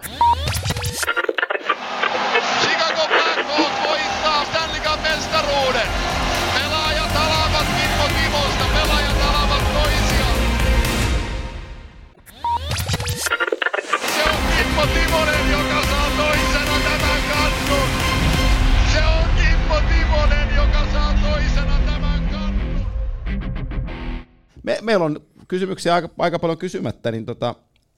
Antaa mennä vaan. Antaa mennä vaan. Joo, täältä pesee. Terve kundit, se on Terve. Nyströmin Juha täällä. Moro Juha. Tämä oli tota, Kimelle suunnattu alun perin, mutta Antti antaa varmaan hyvää tulitukea tähän, niin kysymys Todennäköisesti. kuuluu näin, että nuoria suomalaispuolustajia ei ole lyönyt liigaan läpi terävimpään kärkeen samassa määrin mitä hyökkääjiä. Missä näin? Oho. Tai miksi näin? Mulla menee tähän vastaukseen vartti, mä voin sanoa. Onpa- mä, mä en nimittäin tiedä. No anna, annapas mennä sinä sit, kun tiedät tämän nuorison. Saat Noniin. kaksi minuuttia. Kaksi minuuttia. ei riitä. Ää, Suomi on joukkuepelimaa. Me ollaan voitettu maailmanmestaruuksia tiivillä joukkueella. Meillä on leijona, leijona sydän ja me pelataan, pelataan tiivistä puolustuspeliä. Ää, mitä se tarkoittaa puolustajille? Puolustajien vaatimus ää, Euroopan huipputasolla on se, että sun tehtävä on puolustaa maalia, olla niin hyvä, että vastustaja ei tee sulle maalia, mutta me hyökätään, ja ajatusmaailma on se, että me, me saadaan pelissä riittävästi maalipaikkoja, että me tehdään kolme ja voitetaan peli. Mm. Ää, miten tulee Ruotsista puolustajia? Mennään Viktor Hedmaniin, mennään Rasmus, äh, Rasmus Sandiniin, äh, Dalini. Da- Anteeksi, Daliniin. Daliniin. Voidaan ottaa Erik Brenströmit kumppanit mukaan. Ne on saanut pelata koko nuoruutensa Ruotsissa kiekon kanssa. Niitä on kannustettu ajaa ylös, nosta hyökkäystä jalalla, menettänyt kiekko. Mitä sitten? Mm. Soinut maali omissa. Hei, yritä ensi pelissä uudestaan, kyllä se onnistuu. Ne on pakotettu liikkuun, tekemään kiekollisia ratkaisuja. Suomalainen valmennusmentaliteetti on ollut erilainen. Me ollaan valmennettu puolustaan. Puolustajat puolustaa. Meillä ei ole hyökkääviä puolustajia Miron lisäksi oikeastaan ollenkaan. Lillelin Esa oli sellainen mm. nuorempana, mutta NHL profiloitu erilaiseksi. Mä, it, mä tiedän tämän sen takia, koska mä kävin tästä toissa iltana Ismo Lehkosen kanssa kahden tunnin keskustelun. Mikä, mikä meillä on vikana? Ja, ja tota, me Ikan kanssa tultiin tähän tulokseen, ja tämä oli itse asiassa Ikalle kiitos siitä, että tämä on hänen ajatuksensa, mutta mä ostan sen täysin. Eli meille merkitsee junioreissa tulos liikaa. Joo, mä, mä olin, joo, mä olin tuossa siihen. Eli, Saat, eli joo. U14, U15, meille on tärkeää, että se meidän joukkue voittaa tänään 3-2. Mm. Siinä hetkessä se voitto pitää puolustaa voitto, mutta se syö sieltä toisesta päästä pois. Niin. Ei tuu sitä luovuutta siihen pelaamiseen, kun pelataan junnuissakin tiukkaa puolustuspeliä ja jätkät taistelkaa. Ja jos tu- saat kiekon, niin heitä pois alueelta. Niin. Niin tästä, tämä tosi hyvä kysymys, enkä ikinä itse asiassa pohtinut tuota ennen kuin nyt, ja kuuntelin Anttia ihan oikeita asioita, mutta yritin miettiä itseäni ja mennä sinne nuoruusaikoihin, niin kuin mä sanoin tuossa äsken, niin minkä kasvualusta mä sain kalpassa aikoinaan. Sain Joo. toteuttaa itteeni, tuli virheitä, hyökkää. Puolustuspeli oli vähän, että no, puolustetaan kun ehditään. Tai jos. Mitä sitten tapahtuikin, mutta sain tavallaan sieltä ne ideat siihen hyökkäyspeliin, tukemiseen, rohkeuteen pelata, paineen alla tavallaan avaamiseen. Välillä tuli virheitä, tuli maaleja omiin, mutta hei, ei mitään. Silloin ei ollut tuloksella tavallaan niin iso merkitys kuin nyt. Just näin. Eli se tavallaan sieltä nuoresta asti mä opin pelaamaan jääkiekkoa, en systeemin kautta, vaan tavallaan miten mä itse sen koen ja näen. Niin se on ehkä se. Ja sitten totta kai lahjakkuuksia. Mä väitän sitä, että jos me katsotaan meidän esimerkiksi syökkäjä lahjakkuuksia, mitä meillä on Ahot ja Parkkovit ja Rantaset ja kumppanit, niin kyllä se sieltä äidinmainosta on tullut suurin osa. Reenaamalla, elämisellä, oikeita asioita tekemisellä teet sen viimeisen homman. Mutta kyllä nämä lahjakkuudet tulee myös sieltäkin. Ja onko sitten, että ei ole vaan jossain vaiheessa nuoruutta tavallaan, minäkin muistelen omaa aikaa, niin miksi minusta tuli edes pakki? Niin mä en muista sitä hetkeä, että miksi, miksi minusta ei tullut vaikka sentteri. Mm. Että onko nyt, että se tavallaan se hyökkäyspeli, maalin teko kiinnostaa enemmän kuin se puolustaminen olemalla puolustaja. Mutta kyllä mä on ihan ikan ja sinun kanssa samaa mieltä siitä, että se pelaamisen opettelu, niin virheitä pitää tulla ja saa tulla, ja sen antaminen tavallaan meidän valmennukselta, että tee virheitä, ei t- tavallaan samoja virheitä ei koko Joo. ajan voi tehdä, mutta Niistä se, täytyy että oppia. niin, ettei mm. rankasta siitä, että yritettiin pelata. Joo. Ja se, se niin kuin seuran, nuorisoseuran tai junioriseuran tavoite ei voi olla, että voitetaan C-juniorissa Suomen mestaruus tai B-juniorissa Suomen mestaruus, vaan se, että kuinka monta äijää me saadaan siitä putkesta läpi mm. sellaisena, kun he on niin kuin luonnollisesti parha, parhaimpina pelaajina, että se, me ei muovata sitä, mikä heillä on niin kuin se juttu. Kyllä. Mut Hyvä kysymys. Tää, hyvä kysymys, ja meni, meni Honkanen vähän yli kahden minuutin, mutta oli, oli ihan asiaa. Kysymys oli niin hyvä. Moro herrat. Moi. Moi. Harri, Harri Korpilahdelta. Ja Antille menisin heittää tuossa semmoisen kysymyksen, että minkä ikäisenä kiinnostut niin NHL-kiekon seuraamisesta ja milloin sä kiinnostut, että rupeat selostaa sitä telekkarista? Sä tuossa jo vähän siihen Joo. sivusitkin aikaisemmin. Mä heitän vielä sitten, että yhden kysymyksen Joo. siihen perään, että kuinka kauan päivässä teet töitä, kun sä panostat siihen illan ottelun selostukseen?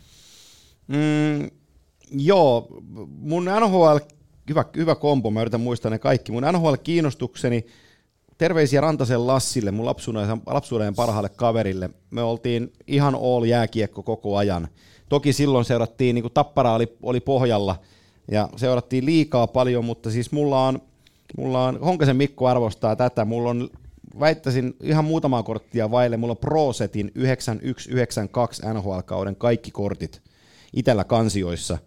Ja tota, siellä on Ron Tucknaktit ja siellä on Bob Carpenterit ja, ja Glenn Wesley on nuori poika Oho. silloin. Ja Tästä ollaan puhuttu kyllä. Tästä ollaan puhuttu joo, niin sanotaan, että sieltä 90-luvun alusta on, niin kuin, on niin kuin ne kortit tullut sisään. Sitten en mä voi, Jari on, Jari on vähän niin kuin vanhempi vielä mulle, mutta Teemun kautta tuli tosi, ei silloin näkynyt paljon NHL, mutta Teemun, Teemun ne harvat pelit tulokaskaudella, mitä silloin näytettiin TVS, kun se rikko Mike Bosin ennätykset ja, Joo. ja teki maaleja, niin tuli katottua ja sitten mä muistan 95, tai Fili oli 95 finaalissa taisi olla. Silloin mä oon valvonut varmaan ekan kerran niin kuin yöllä, yöllä finaali, finaalipelejä, niin kyllä se siellä niin kuin on ja, ja kyllä sieltä ne isoimmat tähdet, mä olin hillitön Paul Coffey-fani, niin kuin se oli, silloin käytiin AKL debattia, että onko se Raymond Borgi vai Paul Coffin tallissa, mä olin Coffin tallissa ja sieltä on ne, sieltä on ne ö, peräisin NHL-juttu. Miten mä päädyin selostamaan NHL ihan puhtaalla onnella? Siinä on, siinä on sellainen, kun mä puhun aikaisemmista urheilukanavasta, mm. ja, ja tota, samainen Ismo Valkki ja tota Red Bull, äh, kun silloin Red Bull järjesti Euroopassa jonkun eurojoukkuetta turnauksen, mihin Espoon Blues osallistui. Ja Joo. Mä olin selostanut erilaisia formuloita ja moottoripyöriä ja jalkapalloja ja koripalloja ja suunnistusta ja kelluntaa ja kaiken näköistä. Ja sitten Valkki, Valkki soitti mulle ja kysyi, että käykö sulle tuo jääkiekko? Ja sitten mä sanoin, että no itse asiassa se on se mun lajini. No sittenhän sä teet nää. Mä sanoin, no totta kai mä teen. Ja tota, sitten mä tein ne, tota, ne, ne Espoon Bluesin pelit ja ää, se oli, olisiko ollut 07-08 kaudella, koska KHL alkoi 0809. Okei. Ja se tuli neljä, nelikolmis, nelikolmiformaatissa, eli vanha Salora TV-formaatissa lähetys ja Kyrlisin kirjaimi, mutta se tuli Viasatille silloin KHL-oikeudet. Joo. Ja se Kyllösen Matilla on siihen taas niin kuin sormensa pelissä, että Matilla oli silloin Krea, ja tota, Viasat tarvi KHL-selosta, ja mulle soitettiin, että ne meni ne, se Espoon Bluesin ne Red Bull-pelit meni tosi hyvin, onko sä se selosta? Ja mä sanoin, "Oo, no kiinnostaako tämä KHLn selosta? Mä, sanoin, totta kai kiinnostaa. Ja sitten tehtiin Akbar Skazanin finaaliin mennyt vuosi, mm. vuosi Kyrlisin kirjaimi. Yhtään en tiennyt, ketä siellä pelasi, mutta tota, kyllä mä jotain valehtelin siinä matkan varrella. Ja ilmeisen hyvällä tunteella, koska tota, sitten seuraavalle kaudelle ää, tuli ka- 2009-2010 tuli NHL-oikeudet Viasatille, putosi ihan vahingossa. Joo. Ja sitten ö, multa kysyttiin, että no kiinnostaako tuo NHL-jääkiekko? Mä että no itse asiassa se on se mun, mun juttu. Se on se mun juttuni. Niin satuin olen oikeassa paikassa oikeaan aikaan. Sitten mä muistan se Viasat ja Nelonen teki silloin yhteistyö, meni Nelonen Prolle. Ja itse asiassa piti kiittää myös Jorma Paakkari, ja hän oli Nelosen urheilujohtaja silloin. Niin mä olin ihan pommin varma, että mä tein syksyn NHL Viasatille ja KHL, ja sitten tuli Nelonen Sport Pro ja Nelonen Pro, uusi pro- projekti. Joo. Mä että no niin, nyt meni työt. ja tota, Jorma Paak, mä ajattelin, että, että, ei, että nelosella on omia selostajia ei ne mulle anna, mutta Paakkari soitti. Ja, ja tota, Jorma soitti ja sanoi, että sä oot näitä tehnyt tämän syksyn ja, ja oot tehnyt hyvin, niin haluatko sä jatkaa? Ja Jormamaiseen tapaan sanoi, että no palkkahan ei ole sitten sama. Että vähän täytyy tulla, tulla alaspäin, mutta että saat tehdä niin paljon kuin teet. Joo. Se on mun ennätykseni. Mä tein silloin, nyt en ihan enää muista, mutta onko se 200, se 217 vai 227 tai jotain peliä Huh, kaudessa. huh, huh, huh. Niin mä sain, Jorma antoi selostaa, mutta se on, nöyryytin itteeni ja häpesin varmaan monta kertaa, mutta Noniin. tuli paljon tehtyä. mutta silloin oikeassa paikassa oikeaan aikaan oikeiden ihmisten ympärillä on oikeastaan se, niin se vastaus siihen, että paljon tässäkin työssä tuuria tarvii ja, ja sitten täytyy pyrkiä oleen, kiitos sille Juha Linkreenille, niin täytyy pyrkiä oleen koko ajan mahdollisimman niin korkealla tasolla kuin vaan pystyt sinä ilta. Tee päivän, para, niin päivän tasoon riittyen aina parhaas, mitä pystyt tekemään. Kerros vielä, Ja- miten se valmistaudut. Hyvä, hyvä pointti. Miten No nyky, illan nykypäivänä, kun mä menen lähetyksen tekemään, niin mulla menee tunti ennen peliä, kun mä katson jutut lävitte, mutta mä oon niin syvällä NHLssä podcastien ja elämäni kautta, että mä, mä aamulla herään, mä lähetän lapset kouluun ja mä luen kirjoitukset ja mä kuuntelen podcastit ja mä voisin tässä puhua kolme kuukautta teille nhl No puhu, mä lähden tästä nyt. joo, joo. Niin tota, se on va, se on elämäntapa, ei se ole työ. Ehkä sillä se parhaiten sanottuna, että Joo. et, mä oon niin vinksahtanut, että mua kiinnostaa tällaiset asiat. Kiitos. Joo, Juuso Kotkas tästä terve. Moi, Hei, Juuso. tota, Moi. Kimmolle pari kysymystä. Tuliko sulla tota pelaajauralla koskaan sellaista kyllästymisen ja leipäytymisen tunnetta omaan työhön? ja sitten toinen kysymys on, että mikä on sun kiekkouran pysähdyttävin hetki? Oho. No tuota, tuli. Ja se tuli yleensä just joka vuosi. Jostain kumman syystä mulla niinku kuukaudet meni silleen, että kun joulu tuli. Ensinnäkin me jouluna saadaan, niinku silloin kun minä pelasin, niin pari päivää oli vapaata. Eli alkukausi menee totta kai hyvin, kun oot innoissaan ja niin kuin pelejä tulee aika rauhallisen tahtiin ja vielä aurinko paistaa. Ja...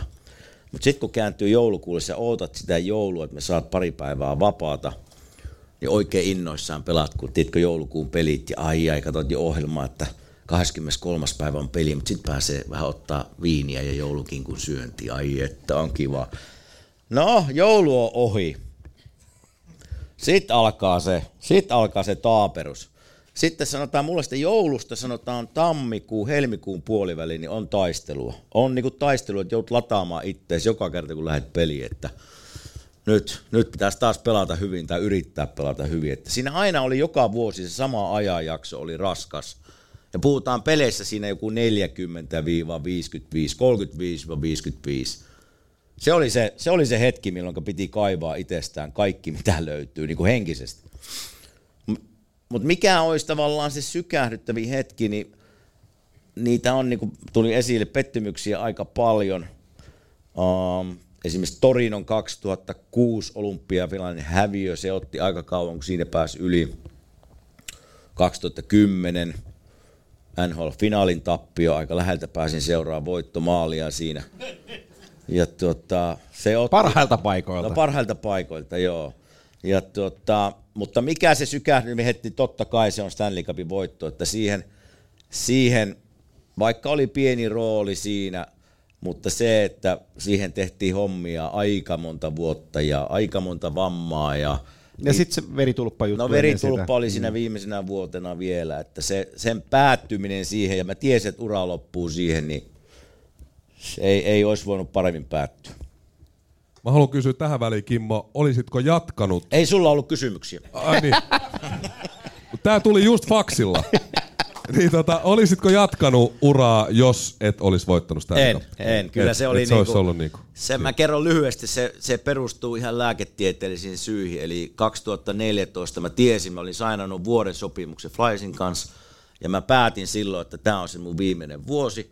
Nyt mä reenaan kesän tosi hyvin, ja ikä oli 39 silloin, täyttämässä 40 kauden aikana, ja mä muistan, kun reenasin mielestäni hyvin, sitten me mentiin pojan kanssa, mulla on aina tapana, että me mennään niin kuin elokuun eka päivä, toka päivä, niin kuin alkaa se jääurheilu, niin kuin puhuttiin, että miksei Joo. käydä koko kesää jäällä, niin mulla se alkoi elokuun alussa, ja mä muistan, kun mä menin eka kertaa jäälle ja poika meni ohi. mä että mä oon reenannut hyvin. Joo.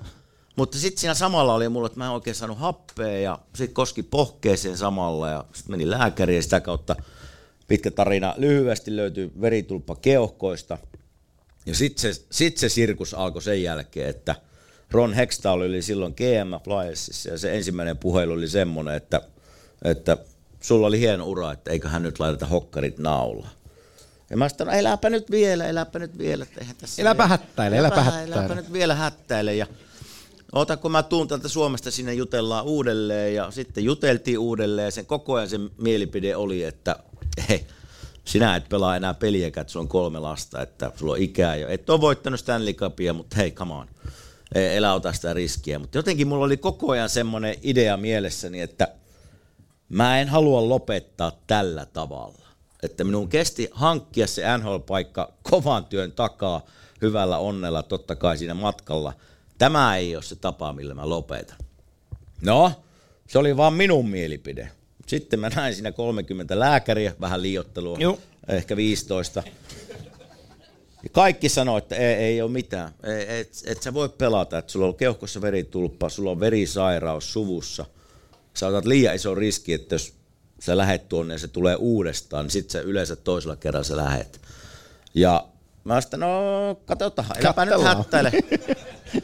Ja sitten mä selvittelin niin pelaajayhdistyksen kautta, että kuka on hoitanut muita ammattilaisurheilulajien ehkä samoissa tilanteissa olevia urheilijoita.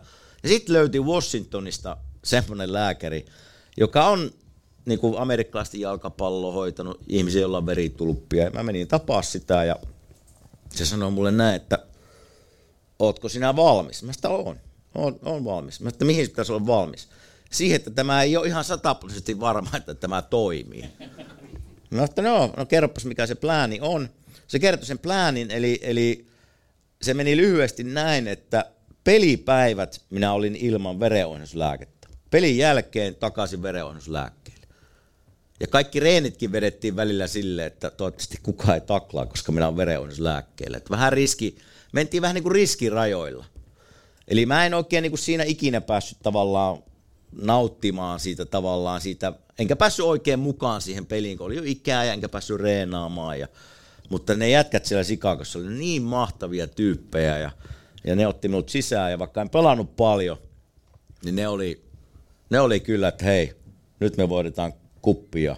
Se ehkä se hienon, semmoinen sykä, järkyttävin hetki voi olla myös toinen semmoinen, että me pelataan finaalisarjaa kuudes peli.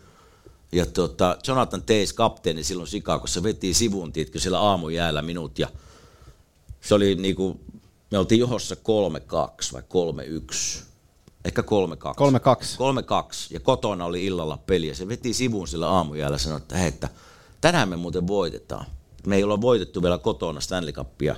Ja mä haluan, että sä oot se toinen, joka nostaa sen pään päälle. Ja mä ajattelin, hetkinen, mulla meni pasmat ihan sekaisin. Mä olin niinku... Ja jäi muist- verenohjauslääkkeet No, ottamatta. ei- mä muistan, kun mulla kyyneleet valuu siinä aamujäällä ja, ja pakkipari tuli jossain vaiheessa kysymään, että oot se ihan kunnossa, kun kiekot menee ohi. Mä että ei mitään, roska vähän on tuossa silmässä. Ja sitten se päättyi siihen, mihin se päättyi ja niin kuin, ihan, ihan mahtava juttu, mutta ei ollut pitkä tarina, ei ollut tarkoitus jatkaa uraa sen jälkeen, mutta se, se verenohjausjuttu ja lääketieteelliset syyt olisi estänyt se joka tapauksessa. Sanotaan, kun siellä tunnelmassa ollaan, silloin olin, sain kunnian olla selostajana mukana ja sitä finaali, finaalia tekemässä ja näkemässä tämän kaiken vierestä, niin se, se tunne kuuluu tuossa Kivanttia podcastin tunnuksessa. No joo. Mitä, mitä silloin, Kyllä. missä silloin mentiin, Kyllä. vierestä seuranneet. Hieno hetki. Joo. Se oli ihan kohtalaisen tyydyttävä vastaus. Kiitos, Kiitos Kimmo. Ja niille, jotka ää, ei ollut täällä niin aikaisin kuin minä, niin oli hauska, hauska tota, tapaus tässä. Testattiin vähän ääntä, niin Kimmo kuuli siis tänään ensimmäistä kertaa sen kimanttia tunnarin. Joo. Ja, Mä oon sen hänelle kyllä lähettänyt muutaman kerran, mutta hän ei ole viittinyt kuunnella sitä. ja Kimmo itki vuolaasti, Joo. joten se oli ihan, ihan kiva hetki. Kyllä. Täältä tulee seuraava kysymys. Morjes Antti ja Kimmo. Moi. Moi. Kanenin Tatu, wannabe Savolainen Tuusulasta. Ei, sel, ei sellaisia ole. Tota, Tämän kysymyksen, tai kaksi osaa sen kysymyksen luonteen vuoksi mä lanseeraan tuolle Kimmolle semmoisen uuden nimen kuin Dr. Philly. Okei. Eli Dr. Philly, mitkä on sun parhaat vinkit perheelämä ja NHL-ammattilaisuuden yhdistämiseen? Ja sitten jatkoksi siihen, että miten sit asiat on muuttunut uran jälkeen. Aika on vähän eri lailla käytössä. Vastaa sen verran, kun kehtaat. No joo, sanotaan, että peliura aikana unohda kaverit ja illanvietto. Nyt ota kaverit mukaan ja ota se illanvietto mukaan. Siinä on se ero, mutta, mutta tuota, se menee peli, siis kauden aikana silleen to, tuolla, että ne peli, pelejä on kolme, neljä kertaa viikossa siihen reissaamiset päälle. Ja sitten jos on lapsia, niiden harrastukset, niin tavallaan kun pääset kotiin, niin sitten se aika on perheelle, koska siinä ei ole sitten lähteä kaverilla käymään, katsoa jotain urheilua tai syömään. Ensinnäkin sä oot jo niin väsynyt vähän niistä peleistä, ja sä haluat vaan nähdä perhettä ja olla niiden mukana. Että kyllähän se arki on aika julmaa välillä, että sanotaan mullakin on kolme lasta, niin en nyt liiottele hirveästi, jos on kaikkien lasten synttäreitä jäänyt 80 prosenttia väliin. Eli oot reissun päällä tai peleissä tai... Niin sit kun sinä oot paikalla, niin sä oot paikalla. Päiväunilla. Niin, no vaikka päiväunilla, mutta oot kotona. Oot kotona, et ole kaverin luona tai illanvietossa tai jotain tekemässä. Mutta nyt totta kai sitten kun on aikaa, niin sitten on aikaa viettää kaveritten kanssa ja, ja, ja käydä siellä illanvietossa. En usein, mutta joka viikonloppu. Niin. en, en, en, en, use, en usein, mutta tosi raskaasti kuitenkin. Siinä se lyhyesti on, mutta perhe, perhearki on aika, aika kiireistä sit, kun on pelit käynnissä. Että se, vaikka meillä on vapaapäiviä ja vaan reenataan tavallaan aamulla, mutta sä elät siinä maailmassa niin voimakkaasti ja ne pyörii siinä päässä tavallaan joka hetki, että se 6, 7, 8 kuukautta aika, aika menoa. Moro jätkät. Moi. Moi. Öö, Kimelle semmoinen kysymys, että erikoisin rituaali pelikavereiltasi, Oho. eli ka- kaikki vuodet, missä olet pelannut, niin mitä Wow. wow. tulisi mieleen? No tota, jokaisella jääkiekkoilijalla, jos joku sanoo, että ei ole mitään rituaalia, niin se valehtelee. Eli jokaisella on jotain, siis mullakin oli jotain semmoisia ihan hölmöjä, että, että jos joku peli on mennyt hyvin, niin pitää mennä samaa reittiä hallille tai tehdä joku, vetää joku sukka samaan aikaan, ajatellen, että se auttaisi jotain siihen illan peliin. Ihan höpö höpö, mutta rituaali. Sitten on, on niitä ollut, on niitä ollut. Mulla oli, esimerkiksi mäkin on tämän tainnut kertoa, Cliff Ronin semmoinen vanhempi pelaaja, niin se ei käyttänyt mustaa erkkaria ikinä, missään. Sitä ei saanut näkyä. Ja kerran erehyi istumaan sen nuorena poikana sen vieressä ja teippasin siellä tuppia. Mulla oli aina musta tuppi. Ja jätin siihen vahingossa siihen, siihen tota, sen viereen, sen penkille. Se tuli hallille, niin voi kuule pojat, kun sain kuulla siitä. Ei, ollut, ei ollut kauniita sanoja. Se, on, se oli yksi rituaali. Uh, no ehkä semmoinen erikoisi. En viiti sanoa, kun se oli ihan pelimies, mutta... Niin, ei se- Kyllä sä voit meille kertoa. No, en, en viiti, se on vähän semmoinen rivompi juttu. Sen piti käydä paskalla alkulämmittelyn jälkeen, tuli tai ei. Joo. Ja minä muistan, kun mä kävin aina alkuverittelyn jälkeen joskus kuseella ja se tulee sitä vessasta samaan aikaan. Mä sitä tuliko? Tota, ei tullut. Ja mä ajattelin, että nyt pitää olla niinku semmoinen rituaali, että jos sinua ei paskata, miksi sä meet yrittää paskaa. Mutta se oli se rituaali. Se oli se rituaali. Se oli ehkä erikois. En viitti sanoa, se oli ihan pelimies nimittäin. Joo, ei mä tuli pränkkejä, kun niitä, ne ei ole rituaaleja, mutta pränkkejä tehdään tosi paljon. Mä, Joo. Mä, lyhyt pränkkitarina, mennään mu- muutama vuosi taaksepäin, kun olisiko ollut Vegasin, ei ollut Vegasin tulovuosi, vaan mikähän vuosi se oli, mutta tuolla mediatuurilla, kun oli, oli haastattelussa, niin Markan Reflöri, joka on kova tekee jekkuja, niin Mm. Crospin paitaroikku henkarissa, niin se meni teipillä teippaa hihak kiinni. ja, tota, sitten kulman taakse katsoo, kun Crosby tulee, pitää laittaa paitaa päälle, se pujottaa tällä ja sitten kädet ja to, tuohon ja se, se nykii siellä pukukopissa, että mikä tässä on ja toinen hihittää kul- tolpan takana. Niin. Joo.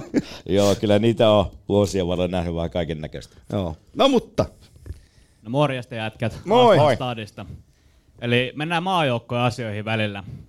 Kuka tulee Marko Anttilan jälkeen olemaan seuraava leijonien kapteeni, joka pystyy samalla tavalla pelkällä olemuksella ja fyysisellä pelotteella kantamaan joukkueensa usean mestaruuteen? Wow. Jaa. Mä, mä voisin heittää tähän ehkä sille, jos miettii niin kuin maajoukkuetta yleensä ja kapteenin roolia, niin sehän pitäisi olla semmoinen kapteeni, joka pelaa täällä Euroopassa. Se ei voi tulla tuolta ulkomailta tai NHLista, Joo. koska se ei ole se sama, sama idea. Että jos katsotaan näitä Su- niin kuin Suomen huippuja Euroopassa pelaavia, Hartikaisen Teemu tulee ensimmäisenä mieleen, mutta on varmaan vähän jo iäkkäämpi. Entäs Sakari Manninen? Voisiko siinä olla Mane jotain? voi olla aika lähellä. Ei ehkä fyysisellä olemuksellaan, mutta pelitaidollaan ja kokemuksellaan. Ja... Mane Tuleeko muita, muita mieleen? Mä rupesin miettimään puolustuspään jätkiä. Mane, mutta Mane on tosi hyvä vaihtoehto. Mä mietin Lehtosen Popia esimerkiksi. No joo, että, kyllä. Että Leht- Lehtosen Popi voisi olla sellainen kanssa, koska on, on niinku kiekollinen liideri ja pukukopissa niinku hyvä äijä. Joo. Niin mä melkein sanoisin, että Lehtonen. Eikö, eikö Juti tee enää comebackia? Unto. A- aina ei tarvitse lämätä, hei. Ei, aina, ei tarvitse lämätä aina, hei. No niin, kiitos Iiro Marttilasta. Moi. Täällä morjesta. Moi. Iiro.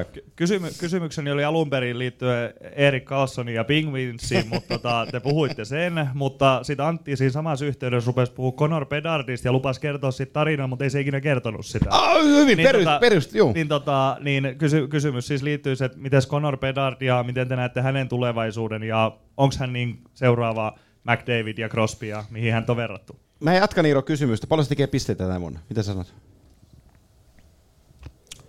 Mä veikkaan, että se tekee 53. Joo, mä, mä, sanon, mä, sa- Vaan.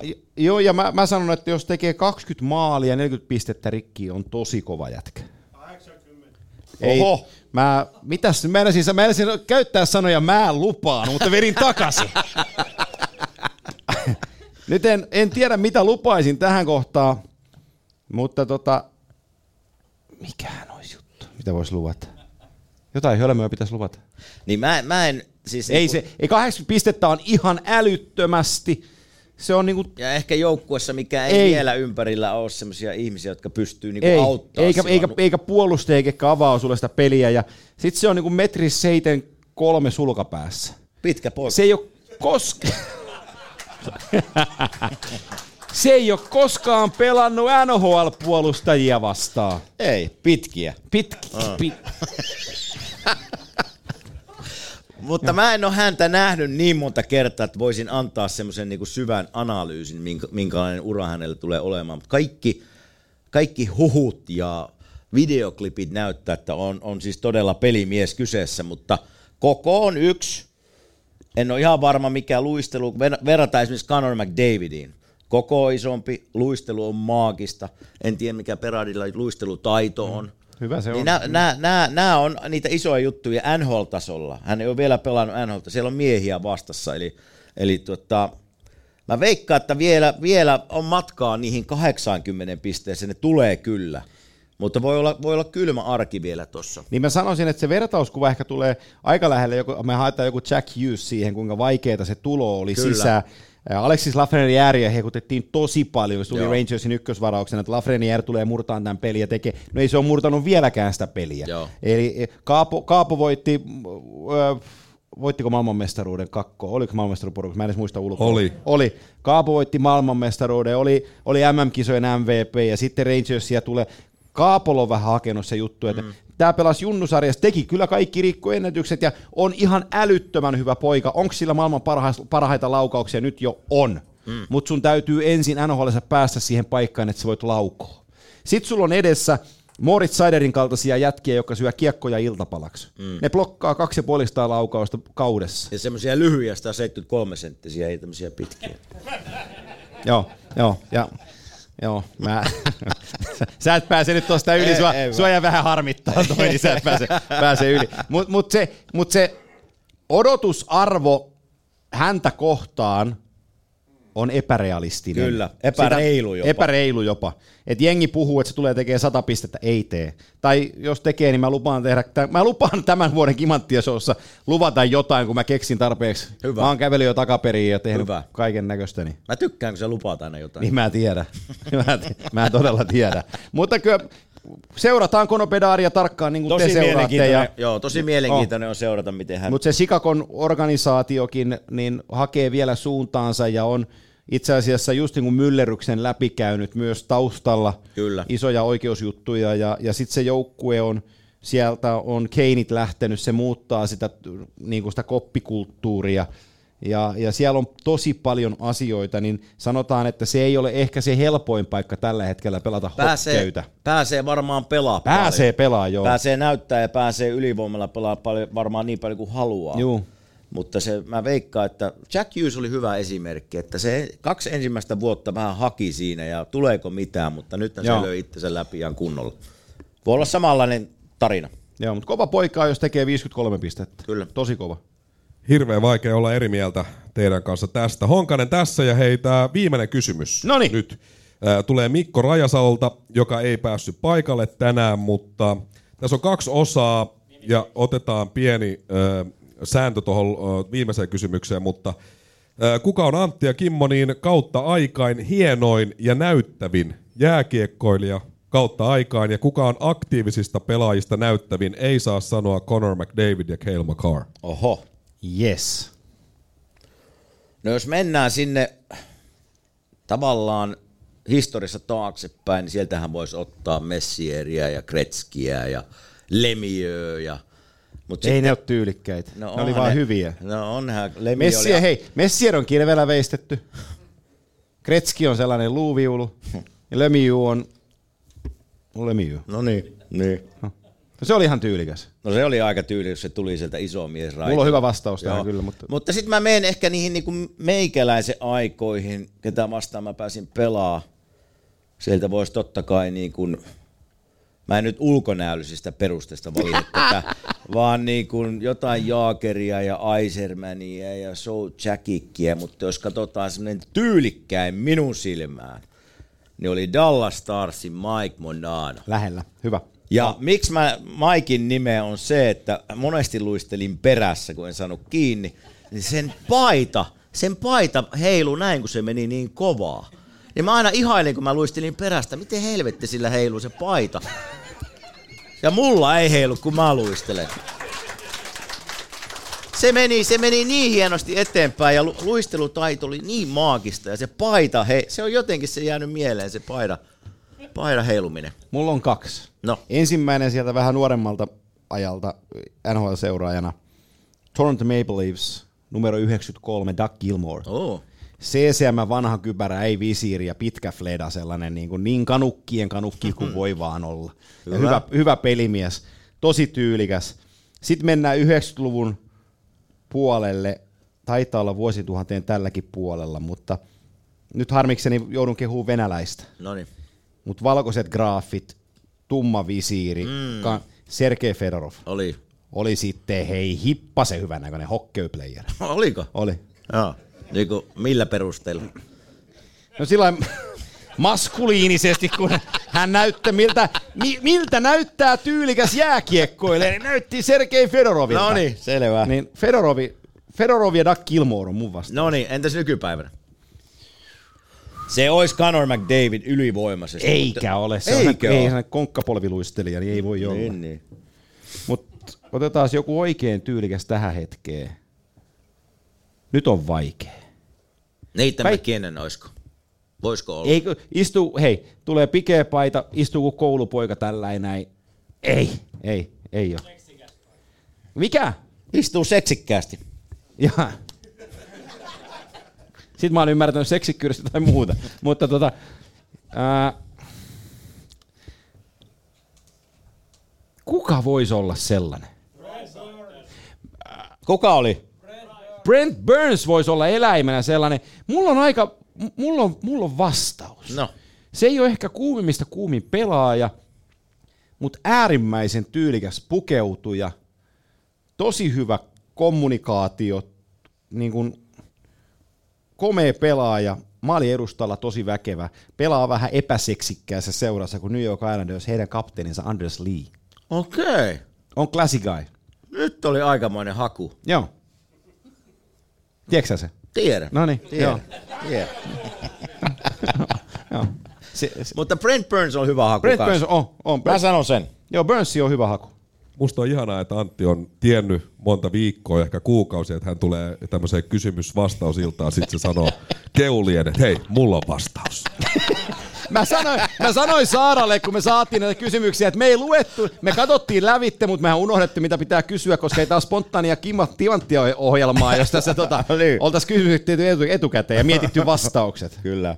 Siinä oli viimeinen kysymys. Haluatteko herrat paketoida Kimanttia liven jollakin sanoilla vielä kenties? Voidaan me tää varmaan paketoida. Kiitos yleisölle. Tämä oli hieno kokemus. Tämä oli upea kokemus ja tota, kaikille kimanttia ystäville niin täällä kuin kotijoukoillekin tiedoksi, että tuossa syyskuun päiväähän me ei vielä julkaista, mutta kaikki sen tietää, että torstaisin kimanttia pyörähtää. Oliko meillä jotain chili, chilisossia? Oli! Missä se meidän purkki on? Meillä oli chilisoosia, joo. Ja, ja yleisö varmaan luulen, että näette tai saatte tai ainakin tiedätte, se on muuten paprikan ma- makusta, kimanttia chilisoosia, mutta... Siinä on puolukkaakin. Ja siinä on puolukkaakin huudetaan yleisöstä. Ja tota, Ei oo. Ei ole puolukkaa, mun mielestä ei ollut puolukkaa tässä. Siinä se on. Niin.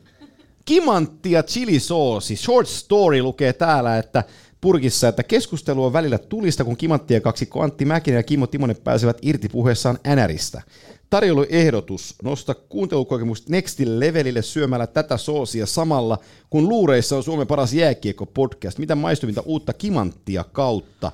Tämä on kohtalaisen tuli, tulinen paprika, äh, paprika chili sekoitus. Arvaa mitä? Mm.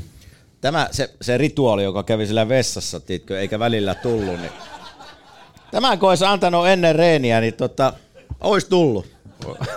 olisi ollut löröllä. mutta, mutta testattiin äsken, oli aika hyvä. Ja, Oli. Aika hyvä ja tulista. Niin se, miksi tämä liittyy tähän juttuun, niin yhtä lailla meidän kimanttia kuuntelijoille tiedoksi, että tuossa kauden aikana, kun tehdään Q&A ja muuta vastaavaa, niin tullaan palkitsemaan meidän kuuntelijoita kimanttia chilisoosilla. Mm. Mm. Niin tota, tätä, tätä on luvassa ja, ja tota, tarinaa presidentinvaaleista ja Yhdysvaltain politiikasta ja, Joo. ja tota, monesta muustakin hyvästä aiheesta ja ehkä vähän jääkiekkoakin siinä samalla. Mutta Ilman muuta. Mä luulen, että tämä Hyvännäköisistä pelaajista, ja seksikkäistä pit- pukeutujista. pitkistä ja puolustajista. Pitkistä puolustajista. joo, joo.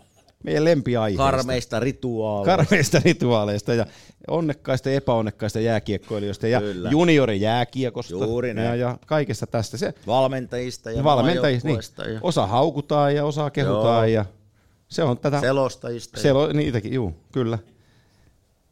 Ei kai, Samponi ajajista. kyllä, Joo. mutta te, tiedätte mistä kimanttia koostuu, Kyllä. niin samoilla me jatketaan. Kiitos teille. Tää, tää lähetys alkaa olemaan paketissa-. Iso kiitos teille, Kiitos. paikan päälle. Hyvää jääkiekkokautta itse kaikille. Kimanttia rocks on.